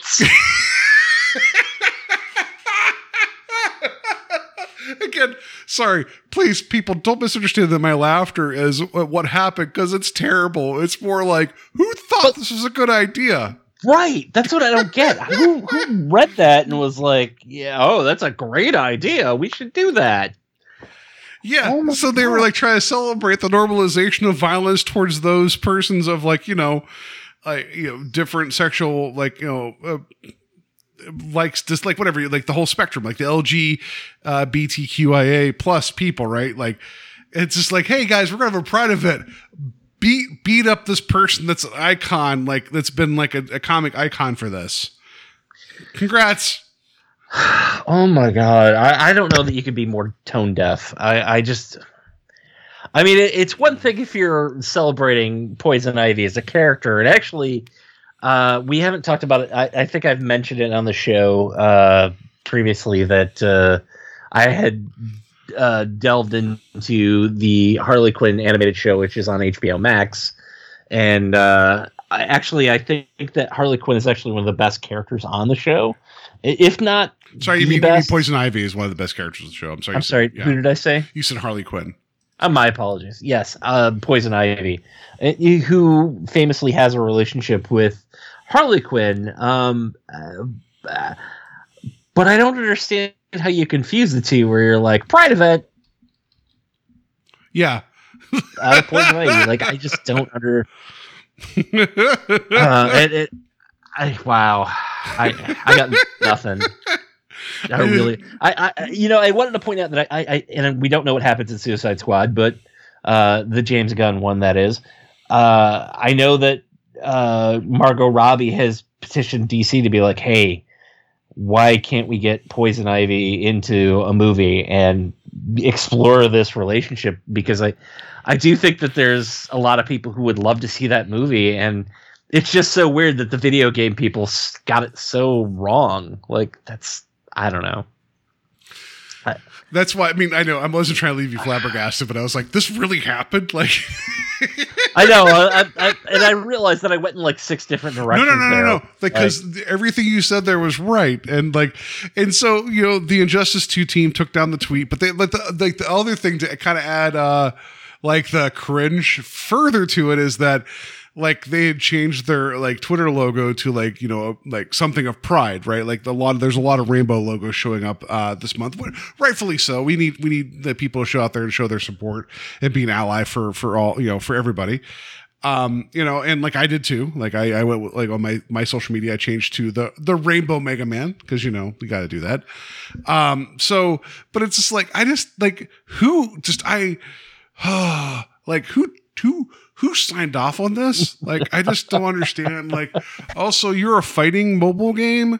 Um, you shouldn't make any challenge. Like, it's like what it like. It's just almost just like what like like it's February. It's Black History Month. Like, just no, don't do that. Like, don't have like don't have a fighting challenge. Like, just ugh. like none of it makes sense to me. You know, like is I, mean, cloud? I guess I can kind of Yeah. see it in the sense of if you're like, oh, we- we've got you know Poison, Poison Ivy, who's a you know an LGBTQ character. Uh, let's try and promote it. But like they're going about it in just a completely wrong way. Yeah. like what like they could have been like all this month like we were going to offer up cool outfits and stuff to show pride for all the characters in the game you know if you want to like you know like spend in-game currency to get it or show proof that you donated to xyz charities and we'll give you the skin. You know like that that makes more sense to me. Like overwatch here i am um you know talking on blizzard's cape.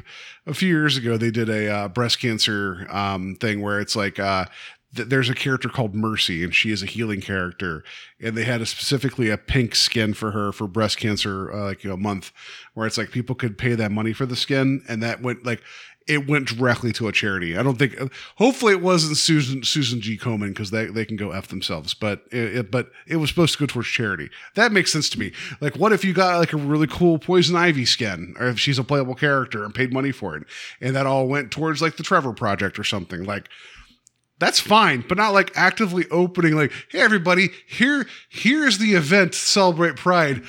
Beat up this person that's different than you. That's not that's not the message that should go out. I mean, I understand in the sense that you know she's supposed to be a villain, and uh, you know maybe making her the top boss or something. Maybe you promote that, but yeah, the way you're describing it, it just sounds. It sounds like somebody really missed. Uh, yes. but you you do wonder too how many people that passed through that nobody You you know that, that you know there's said- that one person that was just like, I don't know about somebody this. like this isn't a good idea.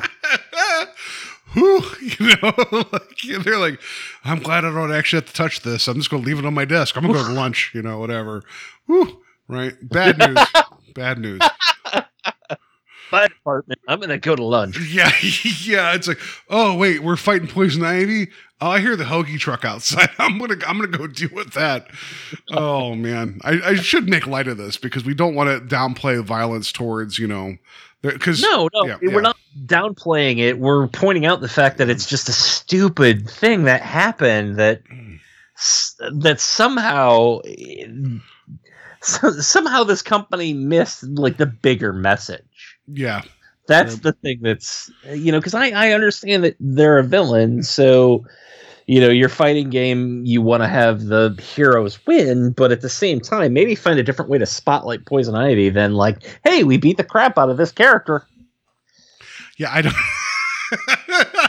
I mean, I, I think I, like, I was thinking about this the other day. I, I, I it's like so. Whenever you hear the phrase "there's no wrong answers," whenever whenever somebody says that, you know there's some wrong answers coming out. right? Like when some or someone's like, "There's no dumb answers." No, there's some dumb answers, or there's no dumb questions. There are plenty of dumb questions, right? So I think in this case, if they're just like, "Hey, everybody, what can we do?" It would be like if Chick Fil A is like, "Hey, should we celebrate Pride?" And everyone's like, "Shh, don't do it, don't do it." Like, why? Do you know what we do? Oh yeah, that's a bad idea. Like, like. you know, like I mean, to be fair though, is that really a thing that Chick Fil A is gonna do? Oh no, no, that's my point. Is like they're like, hey, we should we should uh we should celebrate Pride. They're like, do you know where your money goes? It's like, oh yeah, we shouldn't do that. Let's just keep quiet about it. Like, okay, you know. Anyway, so it just yeah, that happened. Uh, so that's that's the other story I had here. I just wanted to hear I mean- Steve's uh just uh like frustrated laughter at it, I, and and I got what I wanted out of it. So I got I got my pound of flesh. Yeah, uh, and I don't want to spoil uh, season two of Harley Quinn, but uh, I, I and I did mention when I talked about the show originally, it did take me a little while to get around the language of the show, but uh, once you settle into it, it's it's quite good, and uh, the the fact that uh, you know Poison Ivy navigates uh, having dated uh, Kite Man previously, and then how her relationship with Harley Quinn unfolds. It's really, really well done and really funny. And I, I think that uh, if you're somebody who's playing the Injustice game, maybe not focus on that portion of it, but uh, definitely uh, give that Harley Quinn show a chance because I, I need to. I've watched she's the a first highlight episode. of the show. I I need to get back to it because I know Ron Funches is King Shark. I need to. I was going to say her and King Shark are the two highlights. Oh, in my Ron opinion. Funches is like I need to hug that man one day. Like I just that's all there is to it. I love Ron Funches, so I need to get back to it. I did I did like it, but you're right. The language, which that will actually feature into, I think this is actually a good parallel coming into our discussion here about uh, M.O.D.O.K. Plus, And now for our feature. Pre- Plus what? Oh, I was just gonna say. Plus, uh, that will lead into a man that I want to hug in Patton Oswalt. So That- there let's you go. All right, button presses. And now for our feature presentation. All right. So uh, M.O.D.O.K is man that we want to hug under whatever. So M.O.D.O.K, uh, mental organism designed only for killing, um, is currently on Hulu. All ten episodes. I think it's ten episodes. Uh, it's a Marvel. It's it's a Marvel series. It's a little different than what what Marvel has put out, and I put that in air quotes. Uh, Steve had mentioned this to me last week to talk about this because you and your wife are currently working your way through it at the time. I had finished it. I had liked it. Um, but your reaction to it was um, was interesting to me. So please, um, also I should throw out one of these out here real quick. Do you know why they are called spoilers? We're going to probably spoil parts of this. I mean, we don't mean to, but it's kind of hard not to. So, Steve, please, you you want to talk about this because you were your reaction was interesting to me. There are a couple of pieces of this that I, I want to bring up uh, in relation to M.O.D.O.K, but the first one is is that uh, I just mentioned Patton Oswalt and how much like he he is I don't want to say like king of the geeks, but he he's the guy right now that I probably uh, admire the most. Uh, he's the guy that I, I'm like he's part of Mystery Science Theater 3000 you know, I love Mystery Science Theater 3000. Uh, I love his stand up. Uh, he's a part of the Marvel Universe in various degrees. He was on when I was watching Agents of S.H.I.E.L.D., he popped up there. I know that he uh, loves comic books. I know that he wrote a Mo- M.O.D.O.K comic book, which I'm going to be purchasing in. I didn't buy it for this episode because I thought it might be too much to try to pack in uh, along with the episode. But I know that he and the partner Jordan Blum, I believe is his name, put together a M.O.D.O.K comic for for Marvel that I also want to read. But um, that's a piece of it. I just my admiration for Patton Oswalt, uh, and then the fact that. I did not expect to like him, M.O.D.O.K as much as I did. Not because of Patton Oswalt or the people behind it, but I don't have that much familiarity with with M.O.D.O.K. I, I I always thought of him as an Avengers villain, and doing some research into the character, I realized that he was actually a Captain America villain when he started. Uh, those of you who read comics, he was created by Stan Lee and Jack Kirby. I mean, he's a Kirby design all over. If you look at the way that character's designed, he's a giant head and a chair, and then tiny arms and tiny Yeah. legs, but. I, I don't know what your um, your history with the character is, I don't know that I have that many issues with with Oda, M.O.D.O.K in them. Um, he's never been held up as this, you know, pillar of Marvel villainy, if you will. He's at least grade B. It, it, if if you're going, you know, your top tier villains might be, you know, a Doctor Doom, uh, Norman Osborn. Um, I'm trying to think of who else. Maybe Kingpin. Even Kingpin, I think at one point has only been elevated in the last like 20 to 30 years. So, um, but M.O.D.O.K certainly wouldn't have made that list. You know, he wouldn't have been your Lokis, your Ultrons, and that's a piece of this this series. But it's not one that I gravitated towards. It wasn't something that I was like, oh, I have to watch the M.O.D.O.K show. um, and I know that I'm kind of jumping all over the place, but I did not expect to love the show as much as I did. Like I thought it was going to be funny because of Oswalt's involvement. I thought that uh, I, I thought it was traditionally animated. I did not realize that it was going to be the Robot Chicken people working on it as well and giving it that look and feel. Um, I am not as well versed with Robot Chicken as I'm going to guess Paul is, and he can correct me if I'm wrong for me, most of the robot chicken things that chicken things that I've seen have been just bits and skits, and then the Star Wars specials that they've done. The bits and skits should be a restaurant that you and I open at some point. um, no, Stoopid Buddy Stoodios. I'm just seeing this versus the via the web page, I should say, or the Wikipedia page. Uh, the yeah, the people that produce um, Robot Chicken did the animation for this, so it is a it's a I'm sure it's a hybrid stop motion, but it has a distinct look to it, which I which I appreciate. Um, but in regards to my familiarity with uh, M.O.D.O.K, like yeah, I mean, like you know, I knew who he was in terms of the Marvel universe, but it's like I throw him like in the same bucket as like Mojo or like I don't know, like the fact that they reference arcade. Did you pick Mojo just because he's another like big, large yes, character? yeah, Like, big, big, weird thing that just shows up in the X Men universe, right? And like, see, but you know what I'm talking about, though. Like, it's like Mojo's That's a hard sell. He's a very hard sell. He's weird looking, and so like, it's M.O.D.O.K, Sugar Man, and Mojo. yeah, I just. I don't know who would vo- voice Mojo, but he needs to fight M.O.D.O.K at some point in the series, right? But whatever. It's like, yeah, it's just like the, the notion that he's like a C or D list uh, villain, but he's notable because of his name. He's a giant head, and also too, uh, Steve. I, I just found this out um, that the Avengers game that came out for consoles like um, about almost a year ago. Like I know you, you're not familiar with it, but it's uh, it was supposed to be a big deal by um, Crystal Dynamics, whatever. Uh, it's not done so well because who'd have thought that a game half baked would sell, sell well or not?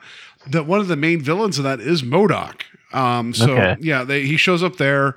Um, but yeah, it's just like it's he, you know, he's a good like the, when they talk about the idea of you want a villain for a hero to beat up.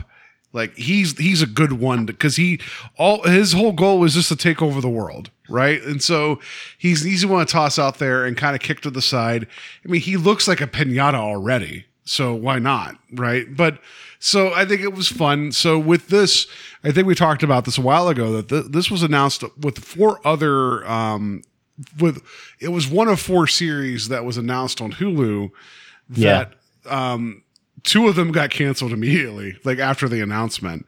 So he was supposed to be part of this thing called the offenders with like howard the duck and a couple other things but they still move forward with this. So i don't know what's going on with um i think something's called Hit-Monkey that's coming out. I don't know what that is. Anyway. But I, I will say I, don't- I don't want to interrupt you no here, no no I'm, but I'm, I, just- I I'm- do. I'm- yeah. after watching the series, I don't know how that fits into these other series. I don't know how M.O.D.O.K and Howard, maybe Howard the Duck might be the, the a fair one to be like, okay, I can see how those two can come together. I mean, But if, they, I- if they did that in a similar like animation style and ha- make it its own Marvel animated universe, I'm fine with that because they're they both take the piss out of like Marvel, right? I think that's kind of the fun part, and the fact that like um, with this we didn't even talk about it, it's like it, it like I I don't I think that this should not have the same continuity. Like it's under the Marvel, you know, the Marvel television thing, right? It's like just like so and I, I'm sorry, I forgive me. I just want to take a step back. Like I know the reaction to Falcon and Winter Soldier wasn't like some people were like on the fence about it. It's like, yeah, but what if that was like a six issue comic that you're like, okay, that's a cool story. It wasn't the greatest, but what's coming next? I think people are putting a lot of this content up on a pedestal because everything has to be amazing. Like I still don't understand the criticisms of of. I mean, I, I understand some of it, but like, it might be an A minus. Like, Yeah, no, but just- but you see what I'm saying though. Like I think Yeah. people need to kind of shift their their mentality of like you can have continuity, but also have offshoots that are different creative teams, and you're gonna have you're gonna have some winners and some losers. And I'm not saying that I I'm not hoping for mediocrity and by any stretch of the imagination. But it's like it's almost like um did you did you tell me that you watched Doom Patrol or was it uh was it Joe uh, other co- former co-host of the I think it was Joe other co-host, yes, uh, the previous co-host Joe Yeah, he's still Um, alive, guys. Uh, he's not buried out there somewhere. But he, I think he's watched the two seasons of Doom Patrol, and he's like, it's really, really good. And I'm like, cool. I, think- watched the first three episodes, couldn't get my wife on board, and have not gone back because Okay, I, I have to like figure out my time wise. Fair enough. Like how I break my time down. If I can't get her invested in something, I'm like, okay, then I'm gonna have to devote my own time to And to, to watch tough. this. And that can be hard. yeah. So I mean, I, I but my point is that I think it's okay to have like these weird offshoots. Not even weird. You're telling your own stories, and I I understand that people are now like uh obsessed with connecting universes. Like there's this Zack Snyder's like blown eyes ass about how there's gonna be an Army of the Dead universe. I'm like, great, please bring me more. But with this, it's like you could have Marvel be like, here, like, like you should have, you, you could have titled this this series "What the" and moved on. You know what I mean? Like it could have been, we're gonna have some fun with this. Iron Man's involved. Um, there, there's a specific point in which to do a flashback about um, oh, uh, what's her name? Um, the Scientist Supreme. Um, which I here, Monica. yeah, which I I'll be honest, I wasn't even familiar with that character at all. Uh, Monica Rap Rappaccini, Scientist Supreme. I did not know who she was. And then how there's a flashback about how she kills an Avenger her her first day there. And then there's this whole thing where M.O.D.O.K's like, "Oh, you killed a big one. We all don't have to say who it is because that would mess up the film continuity." Like it was like they're aware of the world they're in, and I dig it. Mhm. Like it doesn't have to be like it can be its own thing. I, I, I'm, I'm, I'm, I know I'm taking the long way around with this, but if if Marvel is not afraid uh, to to poke fun of itself, which I don't think it is, because it certainly can do that. Like I'm glad that this exists, and it kind of it winks towards the the film universe, but like M.O.D.O.K doesn't have to be like folded into all things Marvel. What I think is fascinating about the show is is that it, it gives you the best of the both both worlds. If you're somebody who's read comic books all your entire life, there's going to be jokes in there that work for you. If you're somebody who's just watched the movies, there's going to be jokes that work for you. Like the fact that Jon Hamm is voicing Iron Man, and That makes me very sort of happy. yes. Yes. but he's also playing him very much not like Robert Downey Jr., but also in a way playing him very much like Robert Downey Jr., where M.O.D.O.K is just sort of an annoyance to him. You know, um, he pops up at different times throughout the entire series and, you know, makes reference to like the things that he could be doing other than like dealing with M.O.D.O.K and why, you know, M- M.O.D.O.K is, is not worthy of, of battling him. I mean, the first episode, you know, M.O.D.O.K's big victory is that he steals Iron Man's boot. You know, he doesn't even not steal it. get that in a Iron Marvel- Man like loses his boot by kicking Yeah. Ultron. Uh, not Ultron, sorry, M.O.D.O.K. That was a faux pas. Sorry, I could continue. but I, I I I quite enjoyed that in the sense that they're giving you enough here that if you've seen the Marvel movies, you can watch the series.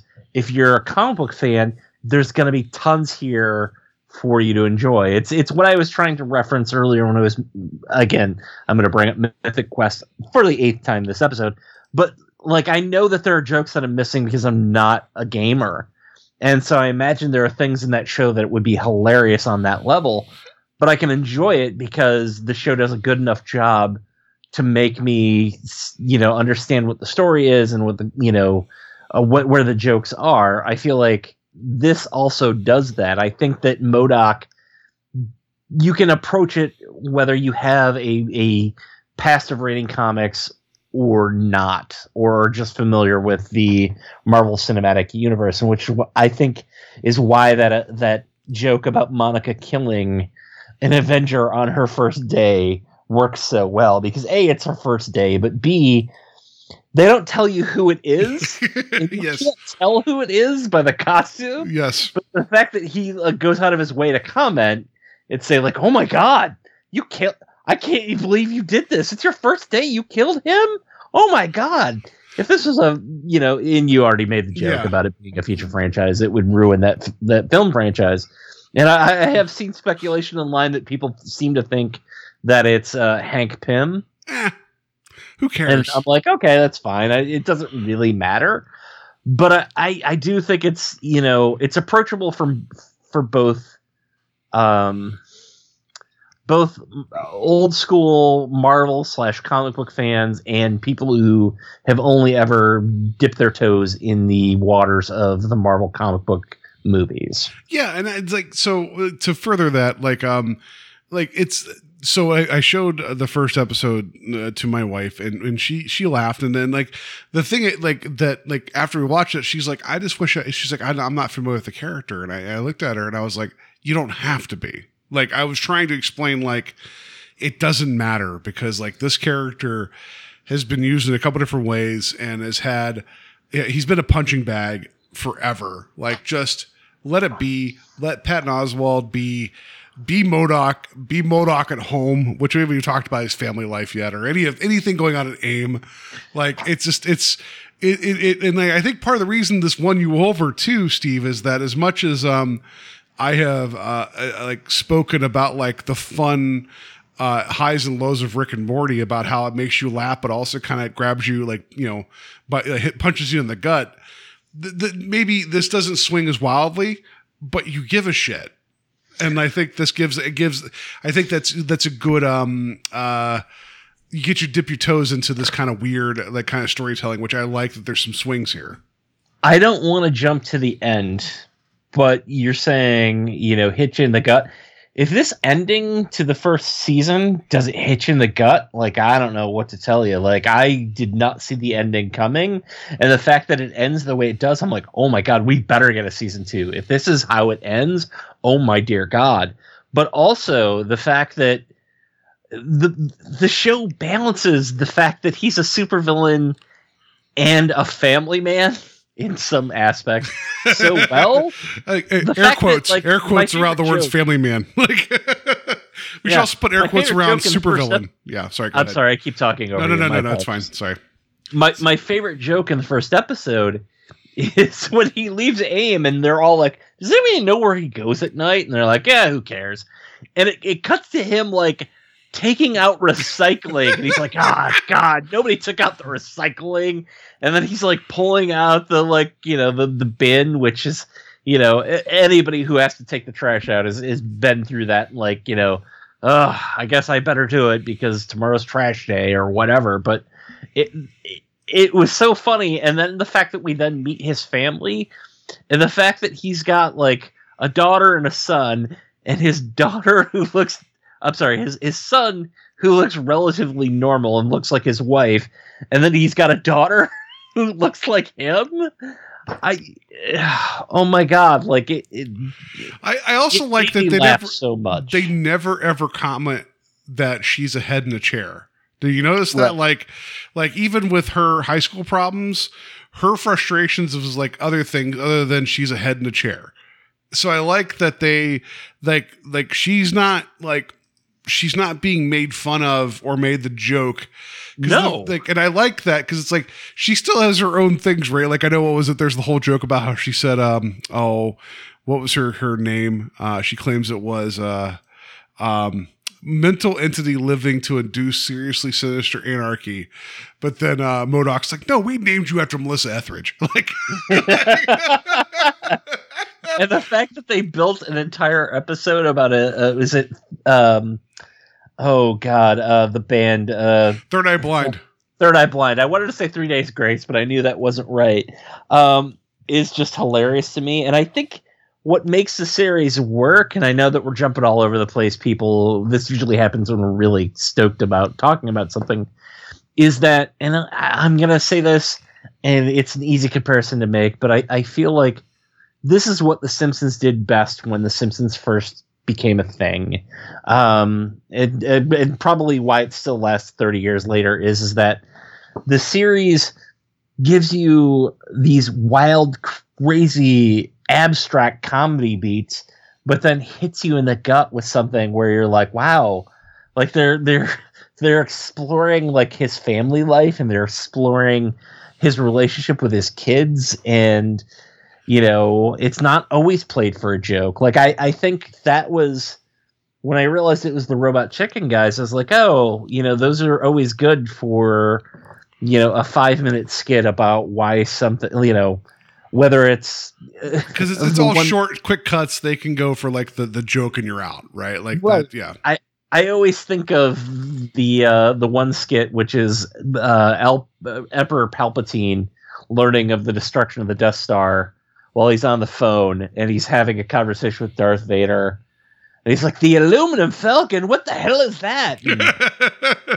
it's funny, but it's it's it's maybe a three, four, five minute skit. Like, there's no bigger story to it other than it being part of the Star Wars universe. This year, they're building not only the character of M.O.D.O.K, but his family and giving him and his character the characters that are around him, whether it be Monica or um, introducing somebody who acquires AIM uh, and his dealings with them and focusing on lower level criminals that he has to deal with, like Tenpin, who I'd never heard of before. They're giving all this context to these characters, but also building in stories about him trying to connect with his son or his daughter, and his daughter giving him advice on how to fix things. It's I I know I just put a lot into that whole like last you know two minutes, but it's why the show works is that it, it's it's so much more than a skit. It's it, yeah. it gives you everything all together. Like the only thing I would say that like, and this is a small, small, small negative, and we didn't even mention uh, the super adaptoid. All right, we're done right now. Yeah, we're good. No negatives. So super sorry. adaptoid, I love them. Anyway, um, is that the last like 15 seconds of an episode, if it was teasing the bigger world, would just like give you like like a cliffhanger and be like done. Mm-hmm. It never it never gave time for those cliffhangers to actually do anything. And I'm like, oh, all right, well, I'm glad this is a bingeable series. I can just move on to the next one. Like, it didn't even give me enough information to move on. That was frustrating to me, especially the whole thing with uh, Grumble being the company that uh, bought the majority stake and um and AIM because I like at the very beginning it's like you had uh, this big assault that MODOK was doing like on Wall Street or whatever and it got foiled pretty quickly and then we like cuz we see the typical like comic book attack. And then we find out mm. because of this, AIM is bankrupt. They have nothing. And so then so basically Google has to come in and buy out like a part of the part of the company. And then that's when we get like I hope you're I hope you were enjoying that was Beck Bennett. That was the voice of um, Oh, absolutely. Of yeah. Austin Van Der Sleet. Because the moment like even though he's like animated, it's like oh, not animated, like a stop motion, like that's that's Beck Bennett. Which is funny too, because my wife thought it was Joel McHale, so I didn't. I, I didn't. Not, not wrong, her. you know. Like she. So I'm like, yeah, I'm like it's totally Joel McHale visually, but I'm like, yeah, it's Beck Bennett's voice. But I also thought Super Adaptoid was uh, Dangle from uh, Reno 911, um, but it was not. It's uh, it's a gentleman named uh, Jon Daly. That's a different different actor, but they sound almost the same. Um, but I like I love Super Adaptoid. I love uh, Gary the the aim henchman that lost an arm. I like. Uh, can we can we talk about that too? Because I I think that that's fantastic. I love that he's so devoted to MODOK that we see at the end of like the season that like it's affecting his marriage and like yeah. I just but he also has like a fascination with fire. There's this fascination with fire with a character that's never explained. like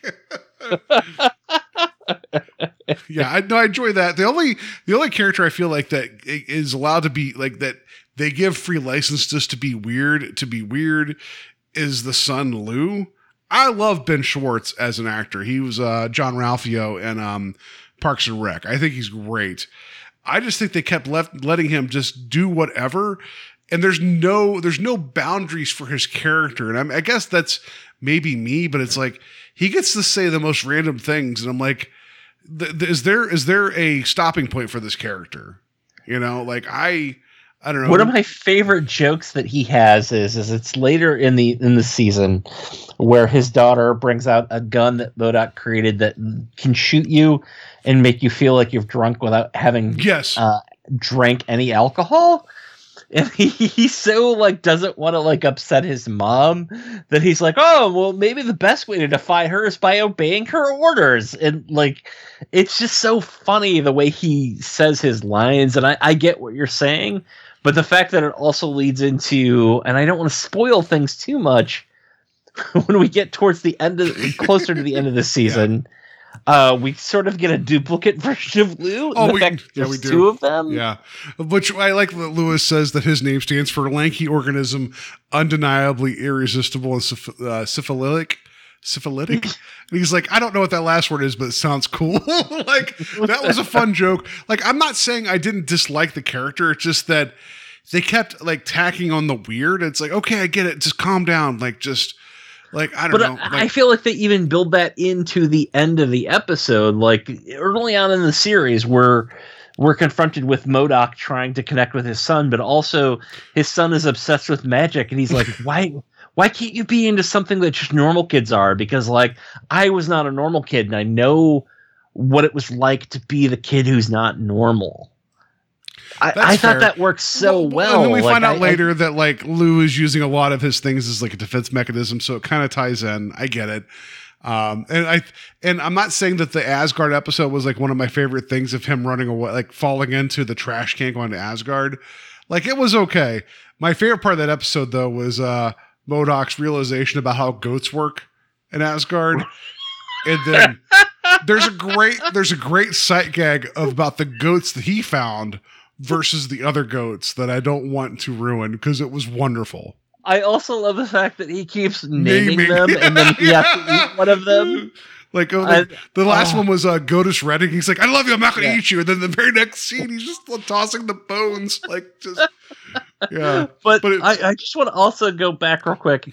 I love the fact that M.O.D.O.K would create a trash can that would empty into Asgard. Yeah, just to be a dick. I thought that was funny. That's a brilliant joke. Yeah. Like I love that idea. I, I because you, you you know you think of the Marvel movies and the comics and things like that, and you think of these grandiose things, you know, the ultimate nullifier or um, you know the Infinity Stones. Uh, you know, you think of those types of things, but here's a series where the villain built a garbage can that empties into Asgard. Well, there was there was even the gag too of like there was the other thing that would immediately empty into his stomach, into M.O.D.O.K's stomach, and then his uh his cohort gets sick and throws up in the wrong thing. He's like, "Don't do it!" like, so I, I know we're trying to do like the Chris Farley thing, but it's like you you get this character who. You know, has the ability to to pretty much, if he puts his mind to it, make whatever he wants but he wants validations or or or to be um like passive aggressive towards like it's just his his his mindset like there whenever aim is bought out and he realizes what happens he goes to like uh the one aim guy that's wearing the crystal rise neck and there's the bunny and he's like you could pet the bunny still if you want he's like i'm taking the bunny and then when he walks out of aim he's like i didn't want this and just tosses the bunny to go get like lasered like I don't know, like M.O.D.O.K as a character, he could take over the world if he actually stopped like caring about what people thought about him and just focused up. Like I, I but- also, yeah. I, I think so much of the charm is is Patton oh, for, for sure, yeah. Um, uh, you know, I, I had done a drawing of M.O.D.O.K in the last year, um, because we'd done these drawing drawing challenges on the Instagram for the Silent Slasher and self promoting. Yay! But um, Can you, can you not I- I- name drop about? Um, to me, like I always have always pictured him as this Jack Kirby character, and like now I can't see him other. Uh, I can't think of the character any other way than the way he's presented in this series. I mean, I, I think so much is tied into the performance and the way that it's animated. But like you know, normally he was done with like the Batman esque eyes in the sense that there's no pupils, no irises. It's just white, you know. Um, I don't know what that portion of your eye is called, but just the no, white it's, of the it's eye. just a white eye. Yeah, yeah. Yeah. Um, and he's he's he's done with you know these again the tiny hands and legs and arms and whatnot and uh, which he is portrayed here but like there's so much expression that is put into the animation here. Um, and then Patton Oswalt's read of it uh, he's so good at uh, uh, so not only does he give us the um, the one-off jokes where he'll say something that you're like, wait, what did he just say? That's you know, uh, you know, a joke that you may have to catch up to to the fact that you know his utter belief that he is you know the what's the word I'm looking for the scientist supreme if you will which is what he's There's a joke about him eating a bunch about. of potatoes that pays off real quickly in one of the episodes where he talks about being full of potatoes. You're like, that's really fast said. like, are you full of potatoes right now? You know, anyway. he has a way of delivering both like subtle jokes and then hit you in the face jokes at the same time, but also get you in the feels with the way that he thinks about eh, both his wife and his kids. Well, yeah. I, I don't know. I, I know that I, I just kind of brought the show to a standstill by by bringing that back up. no, no, like, you didn't. No, no, no. I just I like the idea that he he views himself as like one of the the the premier like villains, right, of the Marvel universe. There's even that bit when he's digging through the junk and he finds the ultimate nullifier and like throws it over his shoulder. It's like, well, his tiny shoulder. Mm-hmm. Uh, it's like there's some great jokes there. Um, he his whole goal was like to go and like uh, what was it? Make Tony Stark a wet bitch. I thought that was funny. Um, but I like how like Tony Stark also like he's like, what does this mean? I don't even know what that Yeah, means. He's like, "What's a wet bitch?" And he just sprays him with water. He's like, "There you go." Like that was great. No, but like the whole thing is like, we're going to go to Fort Knox and take money, and then the, the electricity goes out. He's like, "We're going to make the the electric company pay." Oh, I, my marker failed. We're going to make the marker company like suffer, and then like then we're going to deal with electricity. Then Fort Knox. Like I thought that was all funny. Um, Well- but yeah. Sorry. Go ahead, please. No, I didn't. I didn't want to interrupt you, but there's a, that whole episode in which he tries to go to the bar where all the like top villains are hanging out. One of them being the leader, which I believe is voiced by Bill Hader, Um, and they're yeah. all like they won't let him in, and they're making fun of him that he, he needs to go to the bar with no name, which is where all the lesser villains go to. But that entire episode it devolves into like him trying to create a plan to to steal Captain America's shield, and he's got to use these like loser characters who are around him to do it, and it just keeps like unraveling, unraveling. Like one of the characters is the Melter, who ends up just being dead by the yeah. Well, like he can melt anything, but he has like severe like acid reflux, which also makes sense. Um, like so, how? Okay, uh, I know you're not as familiar with uh, Marvel as you are DC. Did Mm-hmm. any of those hit you of like, uh, yeah, I know that guy? Did any of the any of the people in the bar no name? I feel like is it Aguilar, the guy who was the singer? For Um, whatever reason, he stuck out to me, but I don't know why. I couldn't pinpoint where I might know him from. Um, Ten Pin definitely I did not know. Um, Well, I'll tell you that like what was it? Um, oh, oh, Whirlwind, the the the green armored guy. I, I recognized him when I saw him. Like, oh, that shit, that's Whirlwind. And I feel like I knew Armadillo. I couldn't tell you that for sure though. But it was this. I liked. Armadillo, yes, Yeah. yeah. Um, and then there's another hero that shows up in the series too. We'll talk about in a second. That I had immediately recognized when they showed up. I mean, I, I was Yeah. really surprised that neither Sleepwalker or Cardiac showed up. Or Darkhawk. No, yeah. Um, so no, I was expecting the bartender to be eight ball. I was really hoping that would happen. But uh, no, but whenever they showed up, like oh, we, speaking of villains referenced, but like a like Fin Fang Foom. Uh, like Yeah. it was uh, was it Fin Fang's uh, farm to table restaurant that was shown earlier with him, like you know making his food. That was great. And then um, and then later, whenever he was uh, the dream sequence, I'm like, really, you're gonna bring this dragon in here, this problematic dragon, and just name him? I I thought that was wonderful. That that was a that was a Iron Man deep cut. I thought that was great. It's it's interesting because I I, I don't want to say that I know the losers of the DC universe uh, when it comes to villains better than I do the Marvel, but that's probably fair. So all those characters I did not know. Fin Fang Foom though, I thought that it was a clever way to work him into the character into the the story and and do something fun with him uh, because he he appears like twice. Isn't M.O.D.O.K riding him in Yeah, another Yeah, a a dream sequence? sequence. Uh, yeah. It's a dream sequence. Yeah, I just like, I feel uh, like it would be great if like Hammer, Justin Hammer showed up. Like, uh, like we got to get more like weird, like like I mean Hammer showed up in the mar- like the Iron Man movies, but why not have him show up here? Why not have some of like the just weirder like it, the Crimson Dynamo c- could show up here? I'm Oh. fine with that.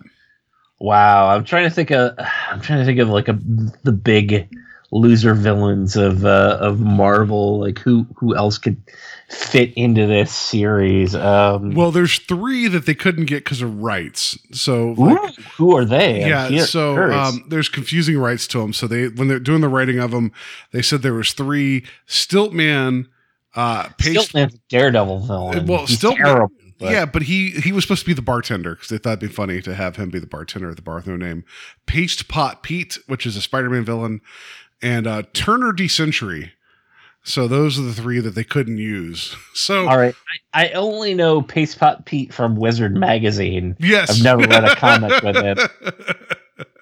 Turner D Century. I've never heard of that character. Well, do you think he could turn the time back? I don't know, but uh, yeah.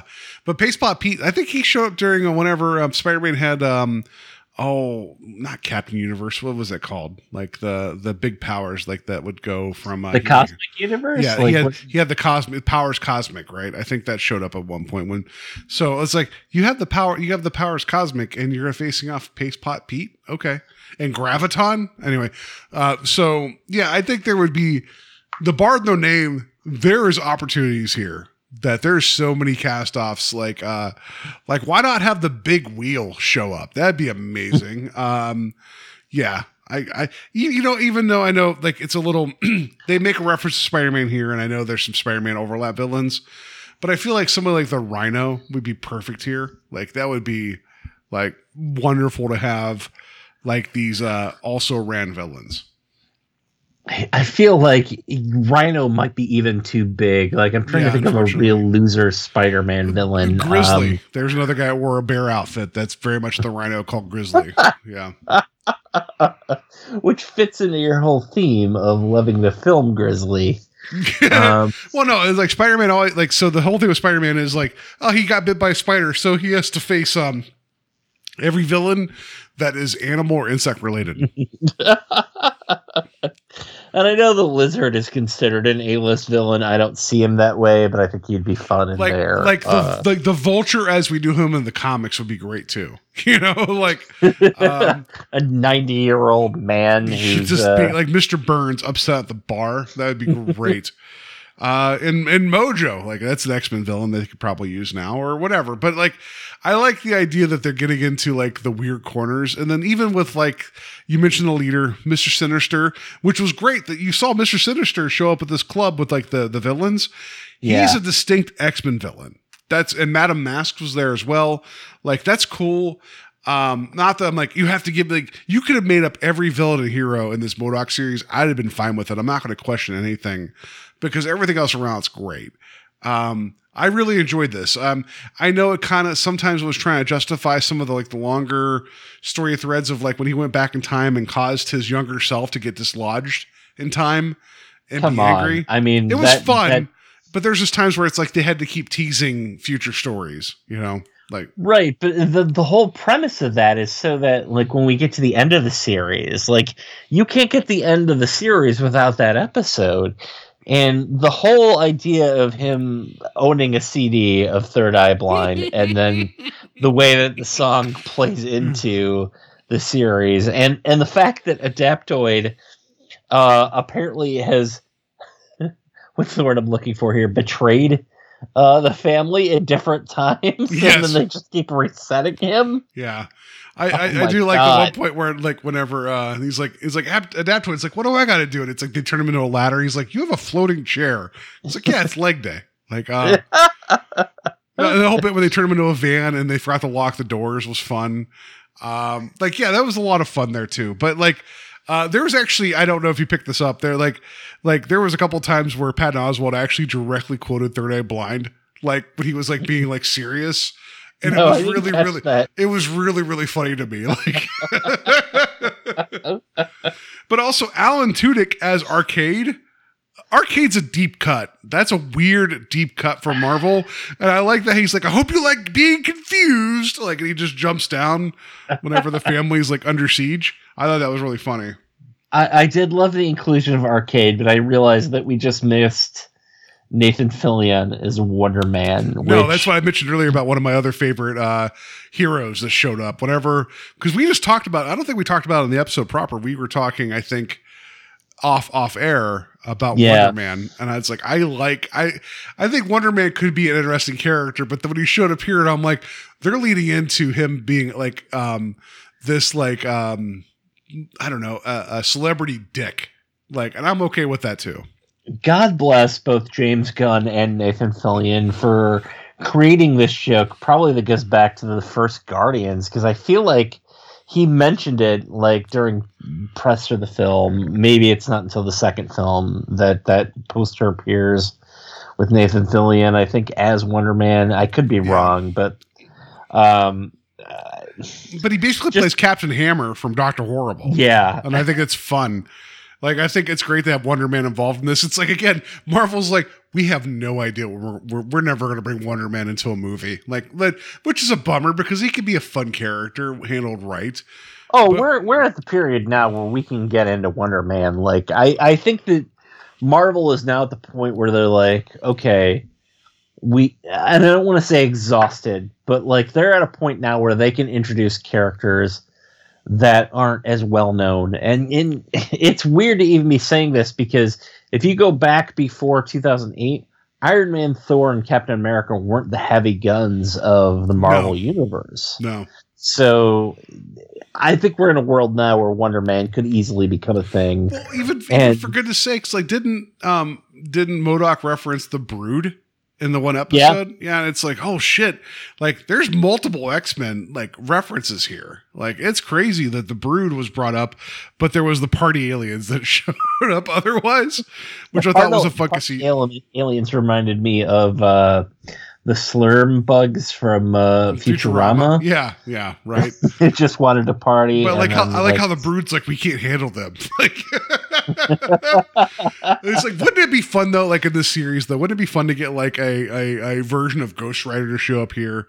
I think that'd be a lot of fun of like just something ridiculous, which I know they're going to treat him more seriously. Even like you you could take the piss out of every Marvel thing here. The the world's open. Iron Man has stayed kind of true to himself. Like I know you said that Jon Hamm played him a little different, but it's like he's not betraying the character. Um, but I think getting like like kind of more of an asshole Thor involved, um, you could have a lot of fun here. And I, I enjoy this because this should be a bubble, like away from if they do anything else animated, just it should be viewed as a separate series and just it's okay to have fun because this has fun. It has heart.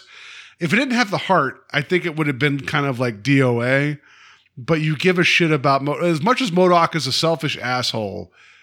He, you know, he loves his wife. You know, he loves his kids. He's just not capable of ever saying it correctly, which I hate to say it. It hits home really hard sometimes. I think what's most telling about the character is is that when he's given the opportunity to use time travel, he doesn't use it to advance his ability to take over the world. He uses it to try and win his wife back. Well, also go back in time and kill uh, Beck Bennett. That Well, was sure. that But was like, I, what, what I think is amazing about that is, is, and I should mention this real quick uh, for those of you who are wondering who Beck Bennett is in the show.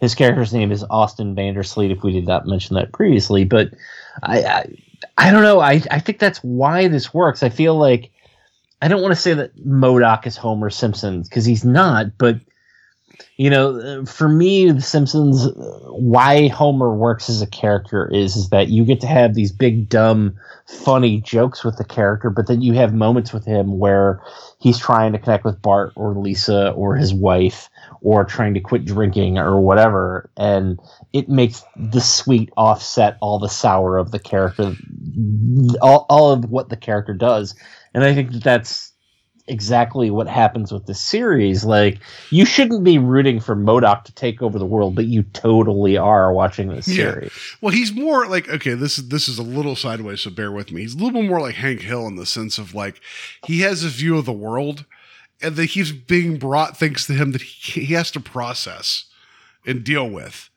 And and it's like he he want the world has to be a certain way, but then like the world keeps changing and his like his foot his his tiny feet, his tiny floating feet, and he has to accept it and kind of adapt. Which I mean, I think like um, uh, Hank is Hank is a much more generally good character, but he doesn't like change. M.O.D.O.K doesn't like change. In, in the last episode, though, we're presented with many ways that M.O.D.O.K is defeated, and a lot of them involve him eating things that will kill him on the yes. toilet, Which is also very Homer. You're right. So which is very much Homer Simpson. I keep thinking of him, and I realize this is probably like season four where he eats the giant submarine sandwich that's oh, going Oh, I think bad. it's later. Whenever he won't stop eating, when Homer won't stop eating the party sub, Yeah, And like, he, and like I remember at one point when Marge throws it away and he goes out and grabs it from the trash, has mo- has like mold growing on, and he's like, "Don't look at me." like, I believe he also says, "I can't. I can never be mad at you." like, I mean, like Homer means well. Homer's dumb. M.O.D.O.K isn't dumb. That's why I throw out the Hank Hill thing, where it's more And- like he just it's it's it's the world, his, his vision, and then reality hitting him. Which I think that's more of the Hank Hill thing of like, ugh, this isn't how it's supposed to be. I guess I got to adjust or give up. I, I also want to mention, uh, and again, I, I don't mean to make it sound like they're ripping The Simpsons off, but there's a there's a joke in The Simpsons where uh, they they mention the fact that uh, you know Homer is talking about what his kids would look like if they were like a different. Um, like if they had five fingers and like it, it cuts Yes. to like this illusion where like they look like normal people as opposed to being Simpsonized is basically the joke of it. He's like, oh god, what a bunch of freaks. And then uh, there's an episode in this uh, series where they show M.O.D.O.K as a puppet and it's Patton Oswalt's face. yes. It's probably my favorite joke in the entire series. I don't know why I thought it was so funny, but the fact that they're like, oh, here's the puppet version of you, and it's it's Pat Oswalt's face, and it just made me laugh. Uh, it made me howl with that laughter Yeah, when well, it popped up on the screen. there was a really fun fight between him and um, uh, the scientist supreme, which we even talk about their relationship. How they're Yeah. they have a lot in common, but they're also kind of rivals, right? Like uh, credit to Wendy uh, McClendon Covey, who I adore from Reno 911 and um, the Goldbergs. I I love her. I think she's great. Um, she has some really just, just snappy dialogue here too, and I like her own. Like she's like, "I'm gonna turn manatees into weapons." It's like, what is going on? I don't understand that at all. But I like that they're basically like they're both doing science for like evil science sake, but then like they keep wanting to like cut each other, cut each off at the knees. I like their relationship. They have a really fun fight that's very Rick and Morty ish, where it goes all over the place and it involves different devices that I really really like. It's it's it's a wonderful set piece showing the power of both of them and also the absurdity of both. Yeah, I, I I agree with that. I think Monica's a strong character. I actually love the episode in which she sits down with M.O.D.O.K's wife Yes. and they have this long conversation. Can, can we speak about how his wife's life hacks are terrible? Can we talk about that? like I like I like Jody and she's being very reasonable with the marriage stuff. But Yeah. like her like at one point she's like, and this is how you turn your clothes into a pretzel. That just took 10 hours. Like, oh God, this is every tasty video I've ever seen. I also love the fact at one point that her like is it her is it her publisher or somebody who's like there to promote her is telling her that she needs to be like more like Goop, which Yeah. is the Gwyneth Paltrow, And also to dress of- like Carmen Sandiego, because people Yes. like that. and she keeps giving her all this advice, and she's like, "Is this entirely based on the fact that I'm Latino?" I, I I Yeah. couldn't believe it. I laughed so hard at that. I there's so much stuff in this uh, this series uh, that I I laughed at, and again, you know, this goes back to that thing earlier where I was like, I'm not always the best reviewer if I really like something because I'm always like, this this moment was amazing and this was funny, but like, I genuinely really love this series and I I loved it in a way that I don't think I ever appreciated Robot Chicken. I think I loved it in a way that uh, a character like MODOK that I never would have thought could hold his own series, but boy oh boy is this show great. I i can't i can't imagine this not getting a season two and i'm hoping that the the fact that this seems to be the one thing that squeaked out of that deal that came out of uh, with the four series was- with with Hulu and Marvel. Yeah, yeah. I'm i'm hoping that they see the potential in this I think Uh, they're, I think they're, going to because I think this is like they they realize like they got like a solid base, and you got you just I think I think also that Disney Plus um like with Marvel realizes that they can drop more more edgy content. And I put that in quotes uh, on Hulu, and that because they do the they do the Disney Plus bundle where you can get Hulu and ESPN. Like That's this fair. is this is a win win, right? And this is the way for them to kind of have the the quote unquote more mature content, right? So this was a lot of fun. I would also just tell you, Steve, you need to watch more Rick and Morty. Like, not that I'm saying that they're they're aping it. It's just there is a heart to that too. It, the, you got to get through some sour, but if you like this and can uh, appreciate like trying to hang on to like the home, like the like the family foundation. Also, Chris Parnell is in the, in that one. He's Jerry. He's he's you know much better. Like, sorry, not better. He has more to say than Tenpin in this. Uh, but just yeah and there's an episode that's called um oh what was it called they they take basically like they they uh, take the piss out of the guardians of the galaxy or the avengers where like uh, rick and morty have to go to space to help something and he's like they're like oh it's it's it's something something three and he's like we're what you've done this three times it's like we were there for the first one they're like oh we didn't call you for the second one and then it's like they get upset like Rick gets upset that he wasn't called out for the second version of this. Uh, so I think you'd appreciate that he wasn't like watch Rick and Morty is what I'm saying. It's funny.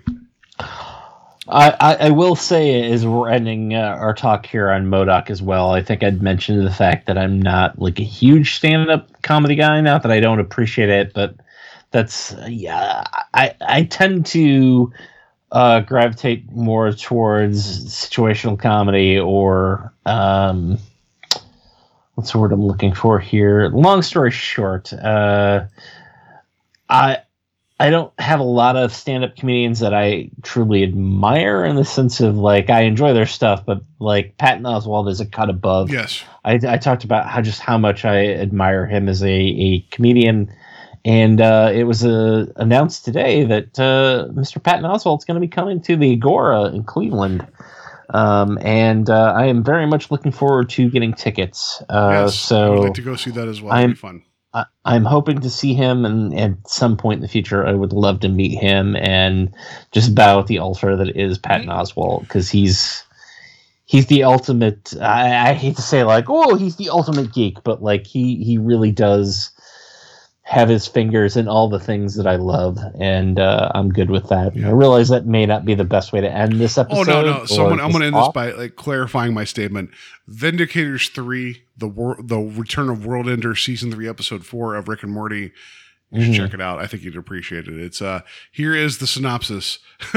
While ostensibly ostensibly helping a group of superheroes called the Vindicators, Rick instead drunkenly sets up a Saw-like scenario for them to navigate. There you go. Has Christian Slater in it as well, and um, And oh, I ha- did start Rick and Morty when I got HBO Max, and I think I was a couple episodes into the first season. I just haven't gone back, and that's my apologies. please I think I got distracted with Harley Quinn, to be honest with you. that's fair as well. But um, but yeah. Anyway, so I think you know just more M.O.D.O.K's a lot of fun. Like I'm glad that it exists. Bring me more.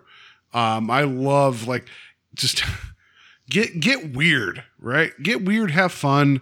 Um, I don't need Marvel to like put guardrails up. I mean, other than if there's a rights issue where you can't use Stilt Man, whatever. I don't understand that, but whatever. Anyway, um, just just just get get silly, get weird, have fun, and let let the casual viewer of the Marvel universe know that like it's okay to have fun and we're going to take the piss out of things and just watch it and enjoy it. That's all. He- Here's the the statement that I'm going to make that may be controversial. Oh, no. Um, I, I I know when uh, Ryan Reynolds made the first two Deadpool movies. I'll actually just take a step back. The first Deadpool movie. I know that a lot of people were like, "Oh, I can't imagine this being a PG-13 movie." M.O.D.O.K is how you would have made Deadpool and done it as a PG-13 movie, and it would have been just as funny. Yeah. That's my opinion. One man's opinion. Come at me. I, I think with the right writing, there could be a really entertaining uh, Deadpool PG 13. But you know, they. I also think there could be a funny R rated M.O.D.O.K, but uh, we don't have that. And I'm good. I'm. I am happy with that. So I think you're right. yeah. Well, of course I'm right. Of course, of I'm course, my of course. All right, Steve has made the decree. All right, let's um, yeah. Let, before we get to the game here, we're going to wrap up here. I hope you guys have watched M.O.D.O.K. Uh, let us know your thoughts, feelings on our Facebook page. It's Invasion the Podcast. You can email us directly at invadingpodcast at gmail.com, wherever you find your podcasts, whether it be on online, under rocks, and dumpsters. I don't know. I don't know you. Um, if, if like if maybe a raccoon brings it to you in the night, wherever you find your podcasts, rate and review us. It'd be greatly appreciated. If you enjoy this, tell other people. Like now that we can go back out in the world, maybe you want a podcast while you're working out, or maybe you want a podcast so you can pretend to do the thing where it's like, I'm sorry, I can't hear you. I'm listening to a podcast right now. Do that too. That'd be great. And Steve, where can people find you? You can find me at the Saturday at slasher.com, which I believe at our, our at the time Is it up and running now? Yeah, Okay, great. So our hosting website basically uh, there were some issues between uh, the way that they're working with a WordPress, which is uh, basically uh, I don't want to get into it too much. Long story short, there were issues between our hosting site and WordPress, which is what we use to produce the website. And uh, it seems to be back online. I can't guarantee that we're not going to have another uh, time where we're going to go down, but uh, you can find me at slasher.com. You can find me on Instagram and Facebook at the Saturday Slasher, and you can also go and buy physical comic books, which I know is so weird to think of in this digital age that we listen or we listen. Uh, This we digital age in in. which we listen in. Yes, yes. Yes. The age that we live in, in which uh, you can actually buy physical comic books, you can purchase those at, purchase those on our Etsy store, Art of the Slash. Perfect. All right. So, uh, since M.O.D.O.K was an acronym for uh, mental organism designed for, oh, sorry, mental organism designed only for killing, I figured it'd be great to do a game revolving around uh, acronyms. Time to play the game. Time to play the game.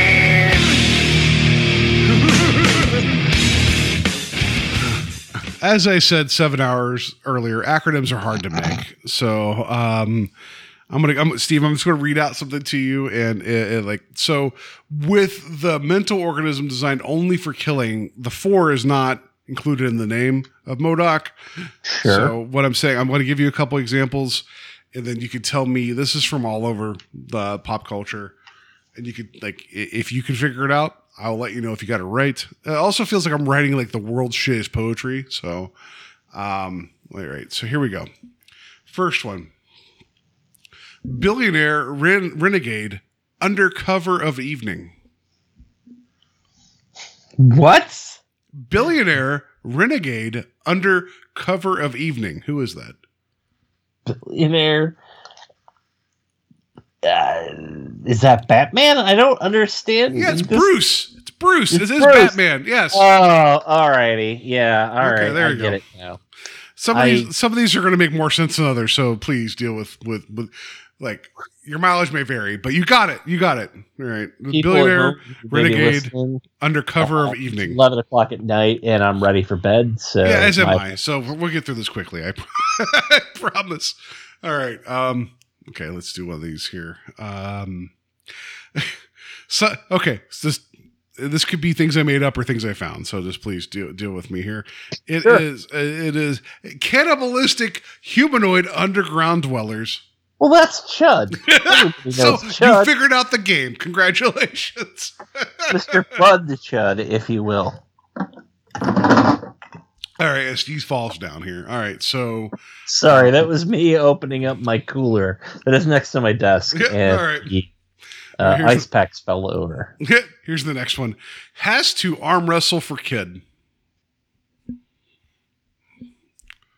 Has to arm wrestle for kid. know, I know, but I'm like, is is this an over the top reference? But maybe, Has- but who am I who am I talking about?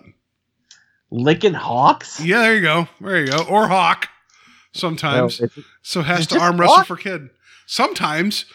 I have like it, it- it's never decided in the film. It's either Hawk or Hawks. okay. Also, it was easier for me to come up with acronyms for four letter words. Just letting you know.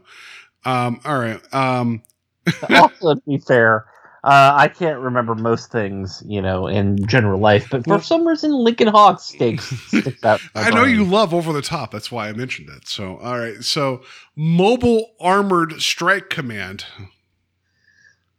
Oh, that's that's Mask.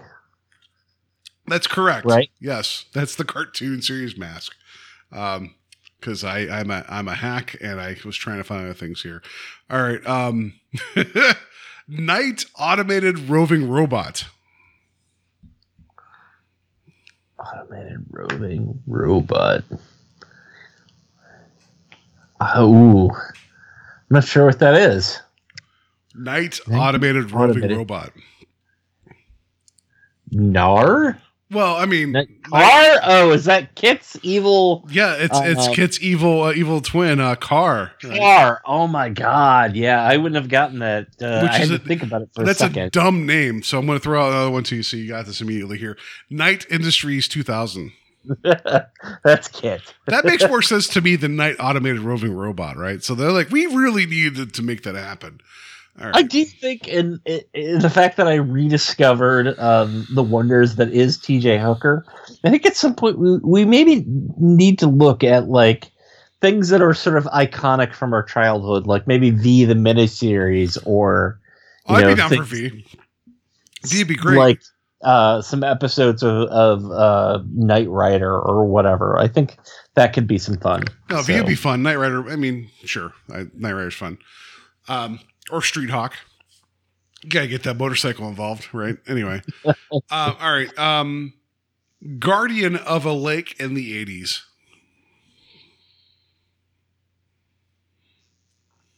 Guardian of a Lake. I'm trying to like sound it out in my. I know, I know, but it's it's it is a frustrating thing. Yeah. Goalie, is that Jason? Yes, Jason it's goalie. That's you're right. That's absolutely right. So you know, he's a guardian of a lake in the '80s. I figured that was the best thing. Right? Quite good, sir. That- Tip I my hat to you. I did. I, I did okay. Um, there's one in here I'm really proud of. It's coming up soon. Um, oh, did I just tip my hand? I don't know. All right. Uh, let's see here. North American men against Amazonian masterhood. That's no ma'am from uh, Meredith Children, sir. yes, it is. All right. Um, let's see here. Harry and never ending knowledge. Never what? Harry. Harry and never ending knowledge. I have no idea. Uh, never ending knowledge. I, It's a stretch. I'll, I'll give you that. Yeah, I'm I'm I'm at a loss. Uh, Hank McCoy, the Beast. oh. Yeah, I wouldn't have gotten that. Okay, that was that was that was a bad one. I- I- Is that the one that you were like, That was a bad one. this Um, one's Jeff's kiss? all right, so what else we got here? Um, did some chuds. All right, um, Thunder Hammer of Righteousness. Hammer of Thor? Yes, got Nice. that one. All right, then let's see here. Okay, my last one here. Violent angry dad extracts right hands.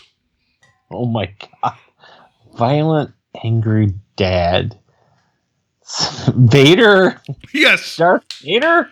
Violent angry dad extract extracts right hands. Yeah. Oh well, that's that's actually fair. that does happen quite a bit. I had to look it up because I wasn't sure which hand was struck uh, from Luke. So yeah, there we go. That was my my terrible acronym game there. Um, so you passed it pretty well. So, So which one were you proud of? Was it the was Vader it one, the Vader one was, the, was my most proud one. Vader and Bruce as billionaire re- renegade under cover of evening. The, I, you know what? Be fair, the Jason one, Guardian of a Lake in the '80s. I, I thought that was pretty great. So, That was pretty good. It's a thinker. it's a thinker. Maybe do the game at the front uh, of the episodes because by the end I'm always like, "What? Where?" yeah. So, all right, that's the acronym game. That's going to do it for us this week. Next week, um, we're going to be revisiting Year of the Sequel. I know everybody's like, well, we just talked about ninjas. It's like, yeah, well, this is what happens with programming because uh, we're, we're like, we'll, we'll talk about next week. Steve is leaving me for quite a while, so we got to deal with that. But so we're to get some, some sequels. We're to get into Die Hard 2. Um, I think this was interesting just because I have not seen this in forever, and the Die Hard series has, uh, you know, it, it it's been kind of all over the place. But this was the one It actually, um, for what I was reading, actually um, performed better than the first film in terms of like like opening. So this will be fun to get into. That makes sense in the in.